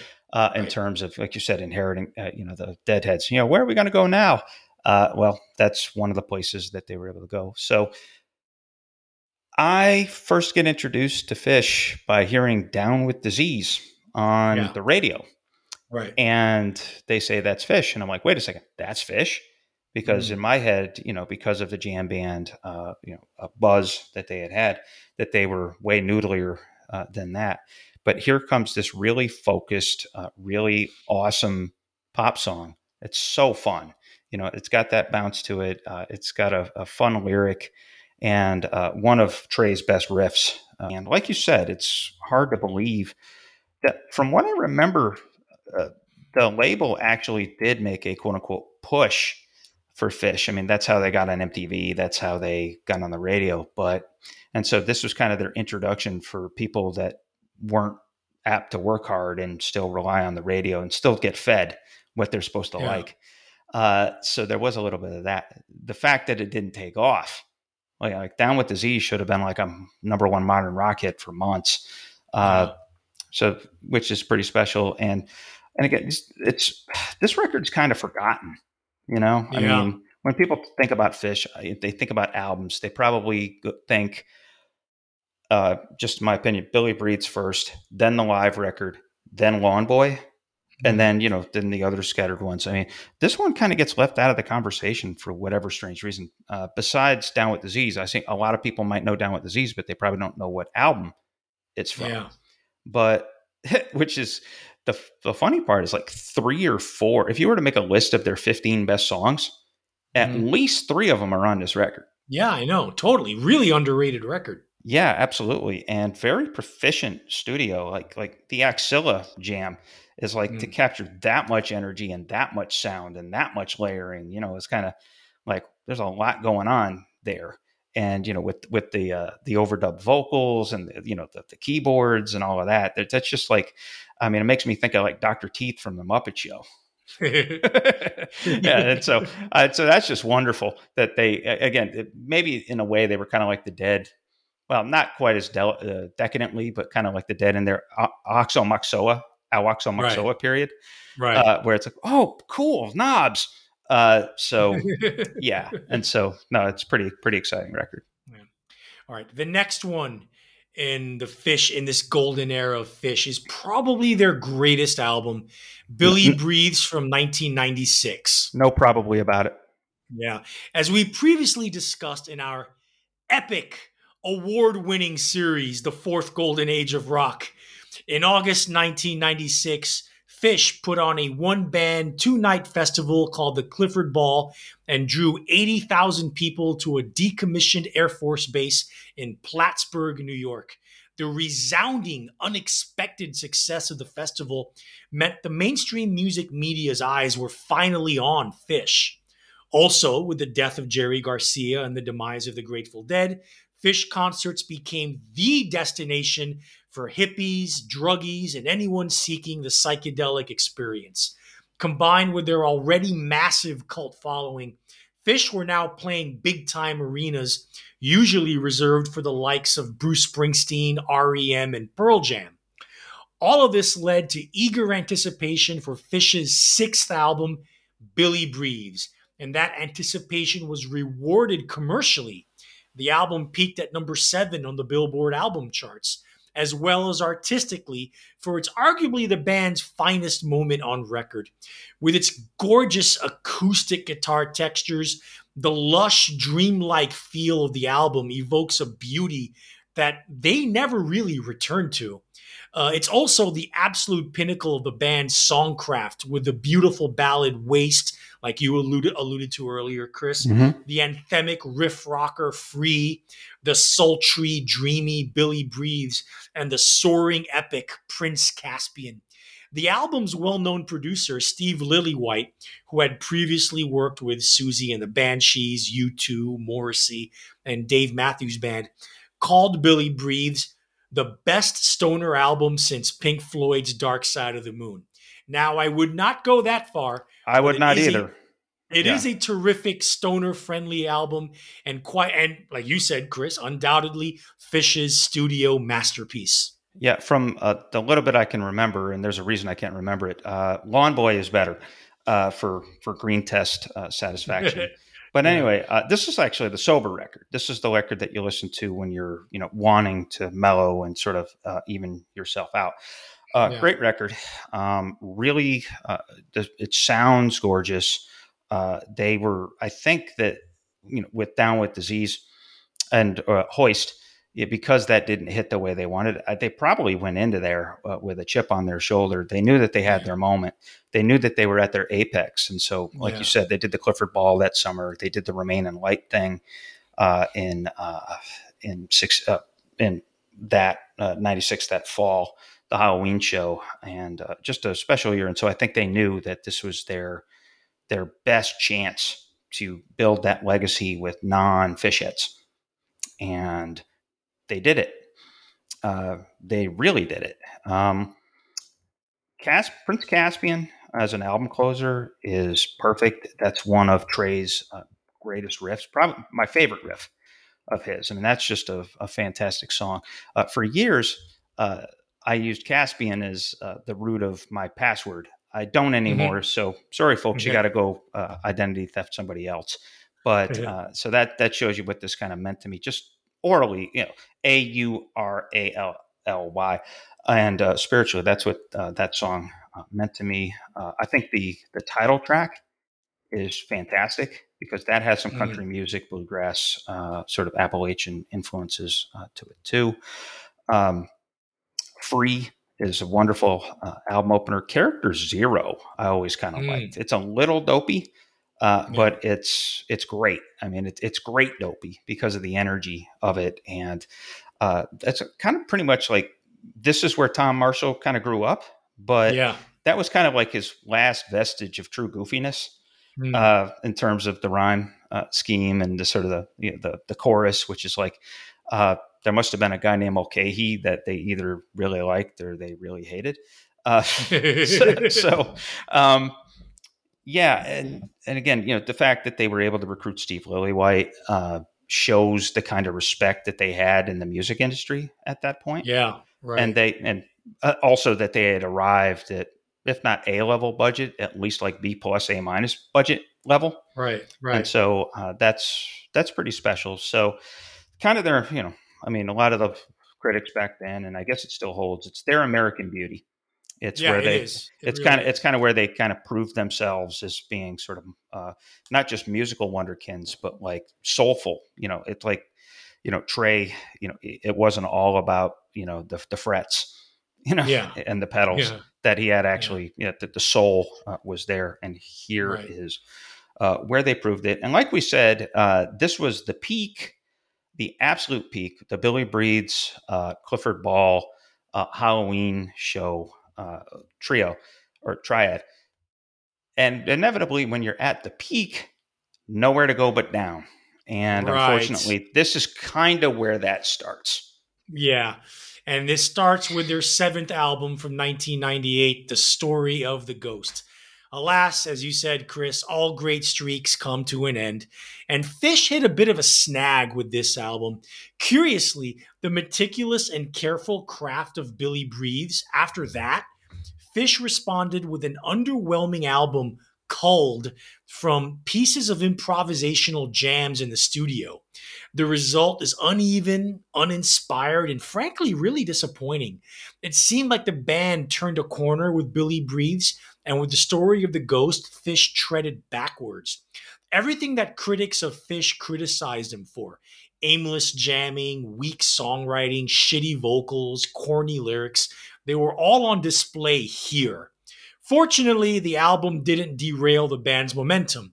By this time, enormous multi night festivals drawing tens of thousands of people were a yearly occurrence for the band as they were now genuinely one of the most popular bands and biggest concert draws in America. Nevertheless, there are some golden nuggets on this album. You have the time signature shifting prog rock epic Guyute, which dated back a few years earlier. It wasn't really a new track. Right. Yeah, that's a fun Um, song. Yep. The delectable pop rock of Water in the Sky and the polyrhythmic excursion of Limb by Limb. So it's not all crap, but it's kind of mostly crap. Chris? Yeah, it's about one third okay, real uh, one third good, two thirds crap. I also like Birds of a Feather. Uh, I think I think that's got an energy to it. But yeah, no. So there's a couple of things about this record. Like you said, I think that you know that's sort of you know nowhere to you know how do we top that? Well, they came in and there was probably some burnout starting to happen here. Yep. That they yeah, for they sure. had they had been nonstop at it since 1984, 1985 with Yeah. very little hiatus. And so I think that starts to show. And then I think it's pretty obvious, and, and Trey has even said it, that uh, around this time, that's where the freebasing on the bus caught up with him. Uh, and yeah. yeah, and he developed uh, multiple uh, addictions to substances. And I think that that, much like it happened to the dead in the, Mhm. the sort of the mid, like the post Blues for Allah period, and then uh, again in the end of their run, it it definitely had an effect on their output. Uh, and so, you know, less prolific, like you said. This is where they started to recycle uh, some some live favorites and stuff that they had been workshopping for years. Uh, and uh, you know the the jams. And I'm going to tell a story in a minute about how bad it had gotten here. Uh, Uh, the jams were now insipid and uninspired. Um, you know, they started covering Boogie on Reggae Woman around this time, and great song, great cover. It was fun. The jams to it, no, no. They should have just they should have kept it uh, clean and avoided the jams because it was bass bass driven slop. Uh, they kind of relied on. I think Mike Gordon kind of was more the driver of the jams for 98, 99, 2000, yeah. which is too bad. Uh, yeah. Stick to stick to bluegrass, Mike. yeah, yeah, exactly. Uh, so here's my story.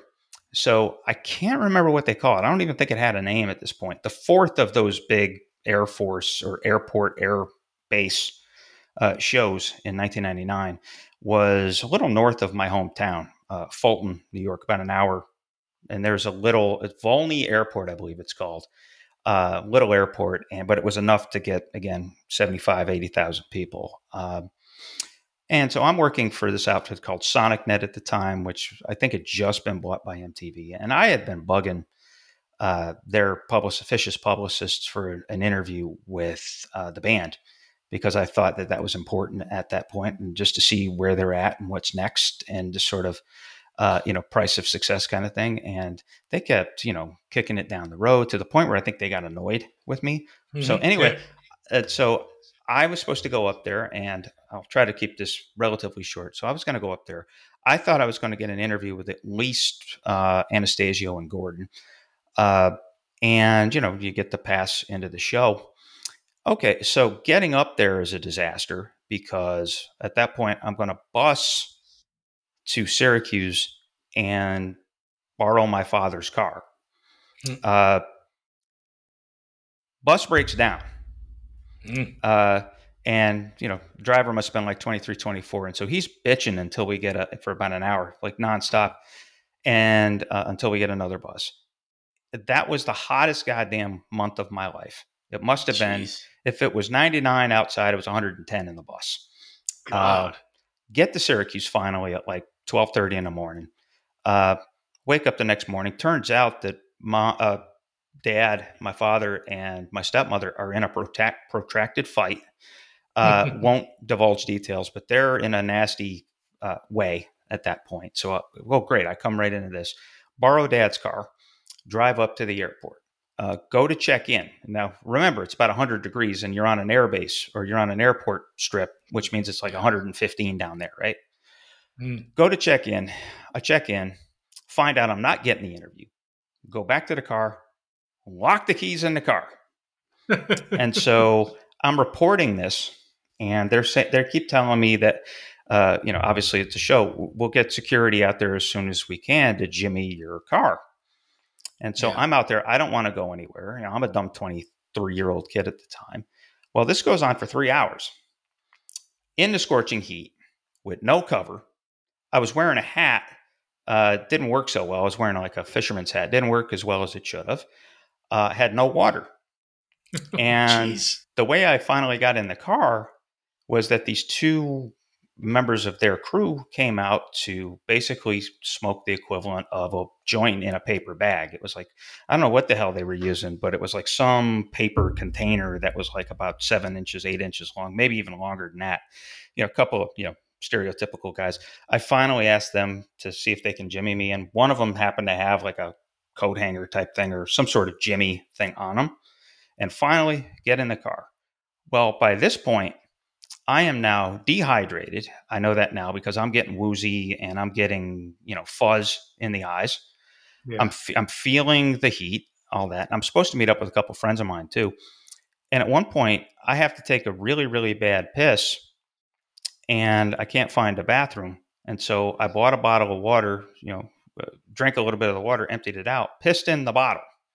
Oh and, God! And the piss was like orange Gatorade. And so, yeah, and I'm, I'm only mentioning this because, uh, and uh, Brian Hiatt of Rolling Stone uh, will appreciate this because the next week, the next weekend, I covered Woodstock '99. Oh, that was a great month.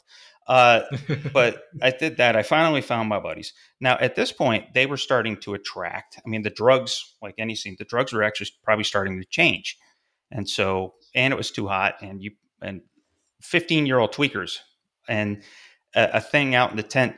So it went from being like a, sort of this organic community to now like 15 year old tweakers uh, shooting off fireworks, one of which went right into the side of my friend Stu's tent. We're lucky it didn't God. burn up. Uh, and so uh, get through it. it. It's not a good show. It's six sets.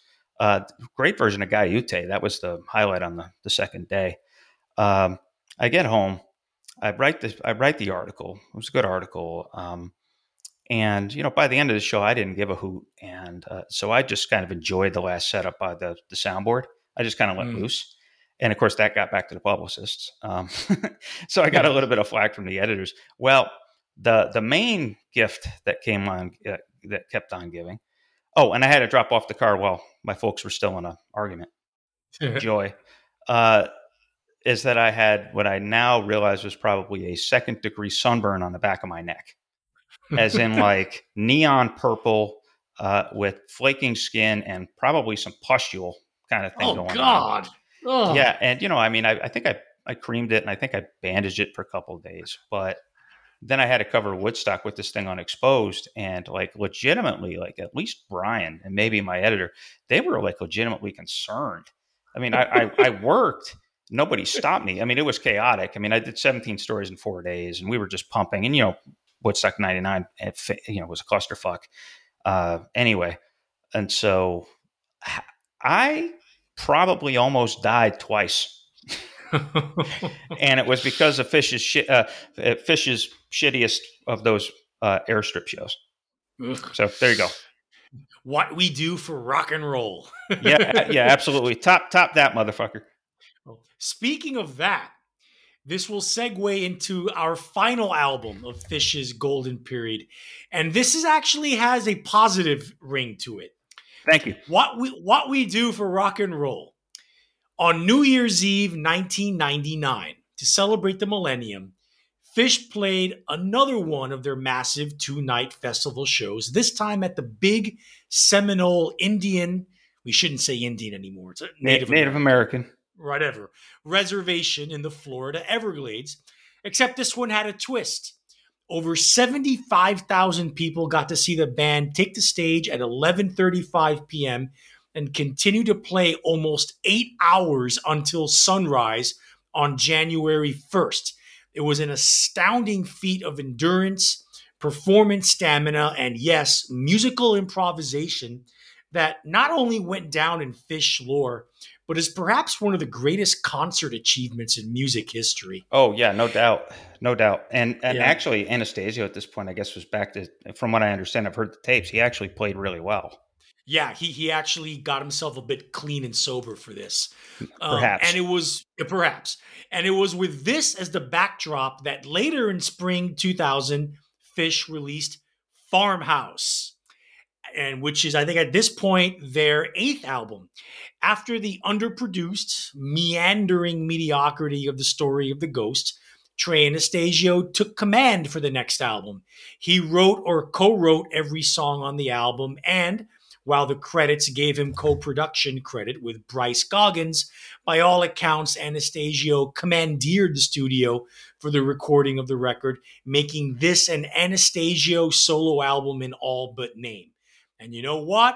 The record is better off for it. Farmhouse is not only a successful rebound after the disappointment of the story of the ghost, it's one of Phish's most cohesive, consistent, well produced, clear sounding albums consisting of several songs that the band had been playing live since the mid 1990s. The title track is an anthemic sing along that quotes the melody from Bob Marley's No Woman, No Cry. Bug is a rousing stormer of a track with Tom Marshall's lyrics gleefully celebrating his atheism. How about that? Hmm. Uh, He- Heavy Things is the closest thing Phish ever had to a hit single, hitting number two on Billboard's adult alternative tracks chart. And it's easy to see why with its insanely catchy pop rock bounce. This is not Phish's best album, but honestly, it's probably my personal favorite, and without a doubt, their final great studio album.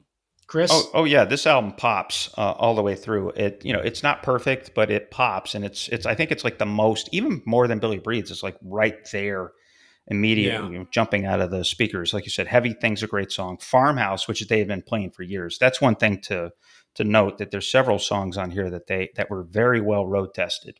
And so this Yeah. wasn't a complete go in the studio or go off on your corners and write all new songs kind of album. yeah. It was kind of one. It, at that point, maybe they were so burned out. It was like, let's keep going, and Yeah. we'll make a good record, but maybe we'll just put some old stuff in here.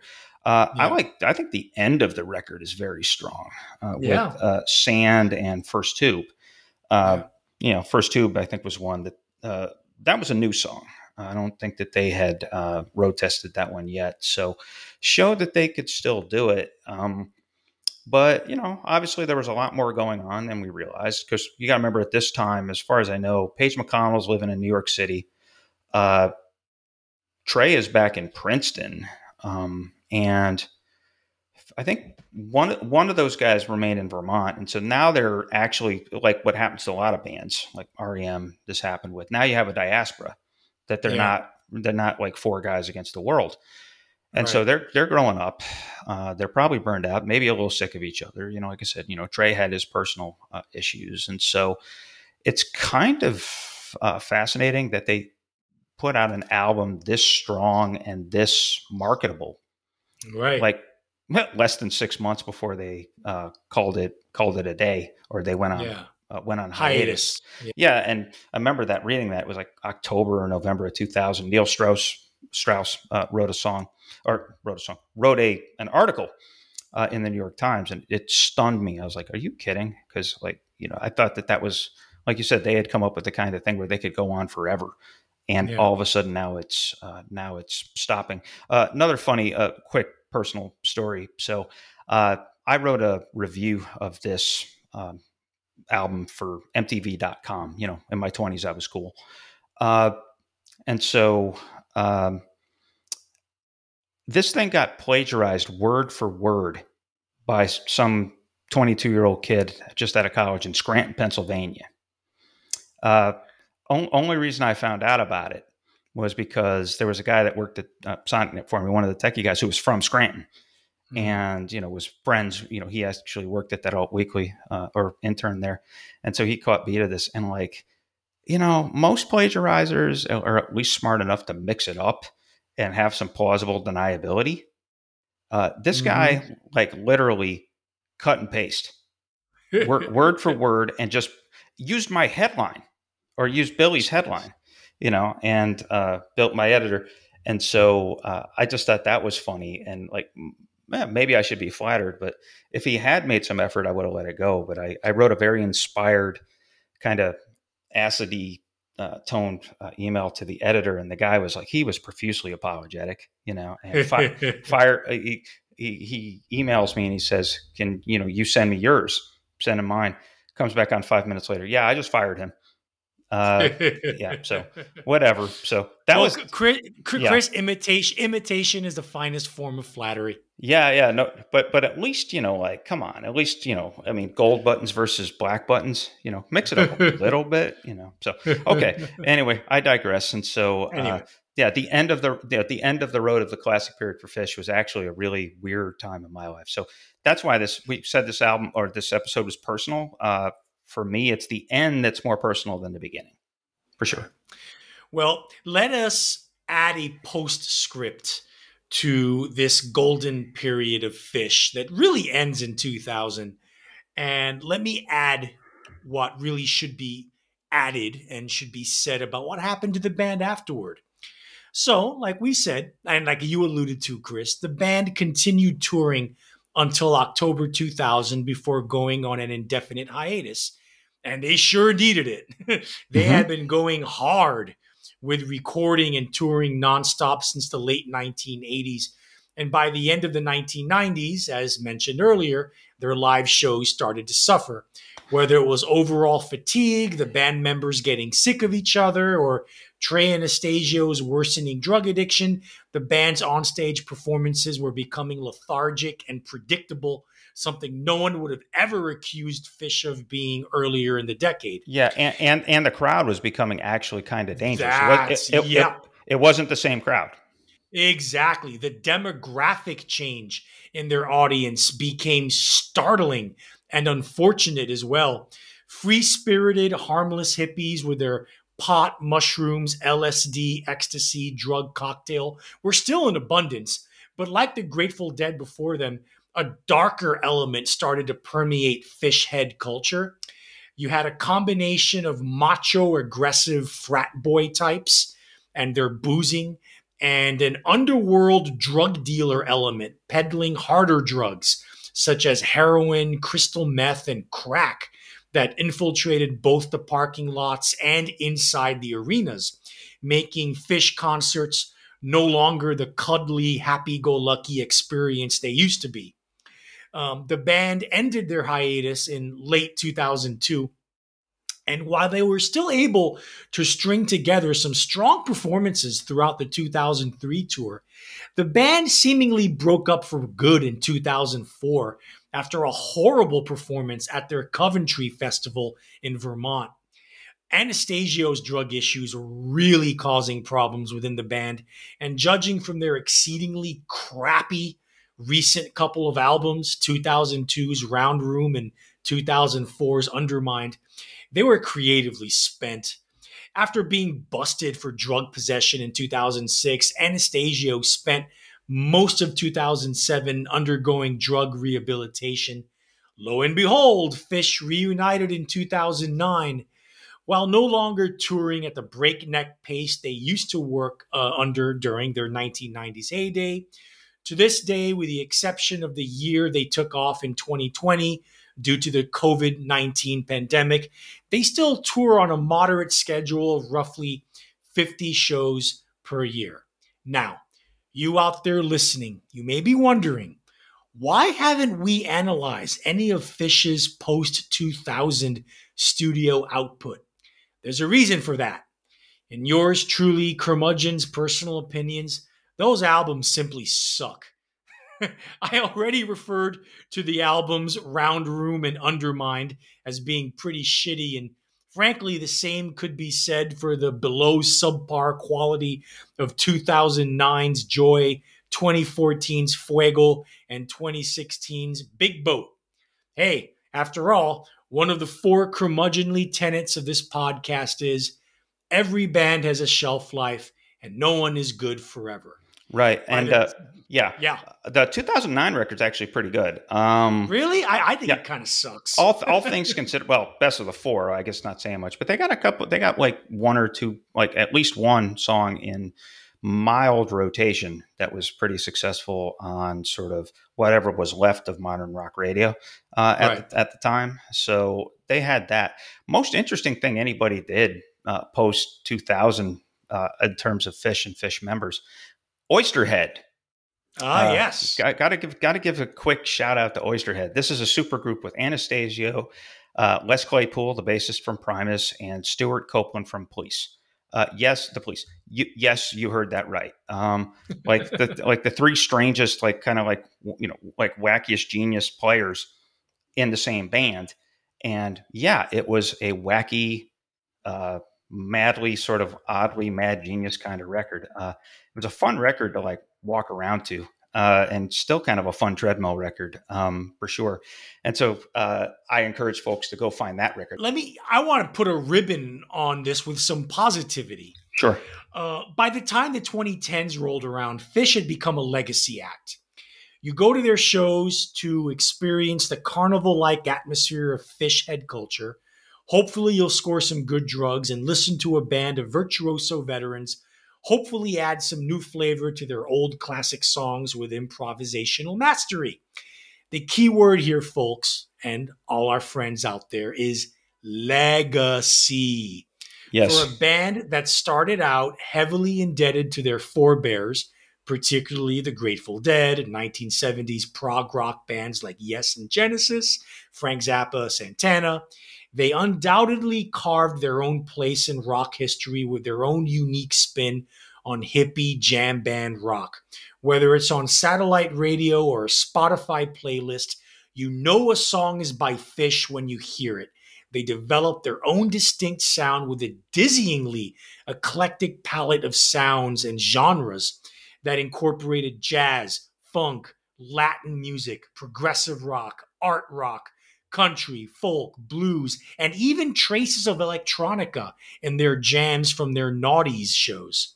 They reinvented the traveling hippie jam band circuit for a new century. They not only revived the notion of the multi night music festival in America, but they reinvented it and set a template that influenced generations of music fans and concert promoters. It doesn't matter if you dislike Phish's brand of music, they fucking matter. And they made an indelible impact, not just on the music scene, but on American culture as a whole. The Rock and Roll Hall of Fame beckons them, or at least it should. At least it should, yes. And with that, we've come to the end of our latest uh, foray uh, into uh, rock and roll's uh, history and continuing mar- uh, masterful uh, place in the greater universe. The Curmudgeon Rock Report belongs to you. You can find us or send us a message at curmudgeonrock at gmail.com. Uh, you can also join our uh, curmudgeonly community on Facebook, uh, facebook.com slash curmudgeonly. And yeah, we're, we're back and active on Twitter, so you can uh, find us there and, and, and hit us up. And, you know, we, we have some things percolating. Uh, also, should mention we're going to have a Spotify playlist uh, attached uh, to this episode uh, as well. Uh, we'll probably just dump all the albums we talked about in there and let you uh, do some exploring. So, studio, studio tracks, not the 20 minute jam versions correct from the live correct. shows. The studio, yeah. Don't, yeah. Fear not, fear not. We won't, we won't torture you like that. And so, that's it, Arturo. Uh, what's next up for our uh, 44th episode in the history of the show? we are going to tackle a little more, a slightly more contemporary band. Uh, and this band started in the noughties, in the mid to late noughties.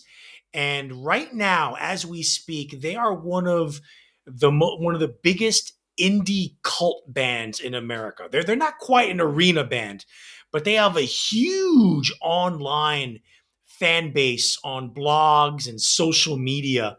They're called, well, they used to be called VOCs. Now they're just called Osees. they came into prominence about a decade ago with that uh, garage psychedelic rock band revival that included Ty Segall and King Gizzard and the Lizard Wizard. We've talked a lot about those two artists, but we haven't really talked a lot about the OCs or just Osees.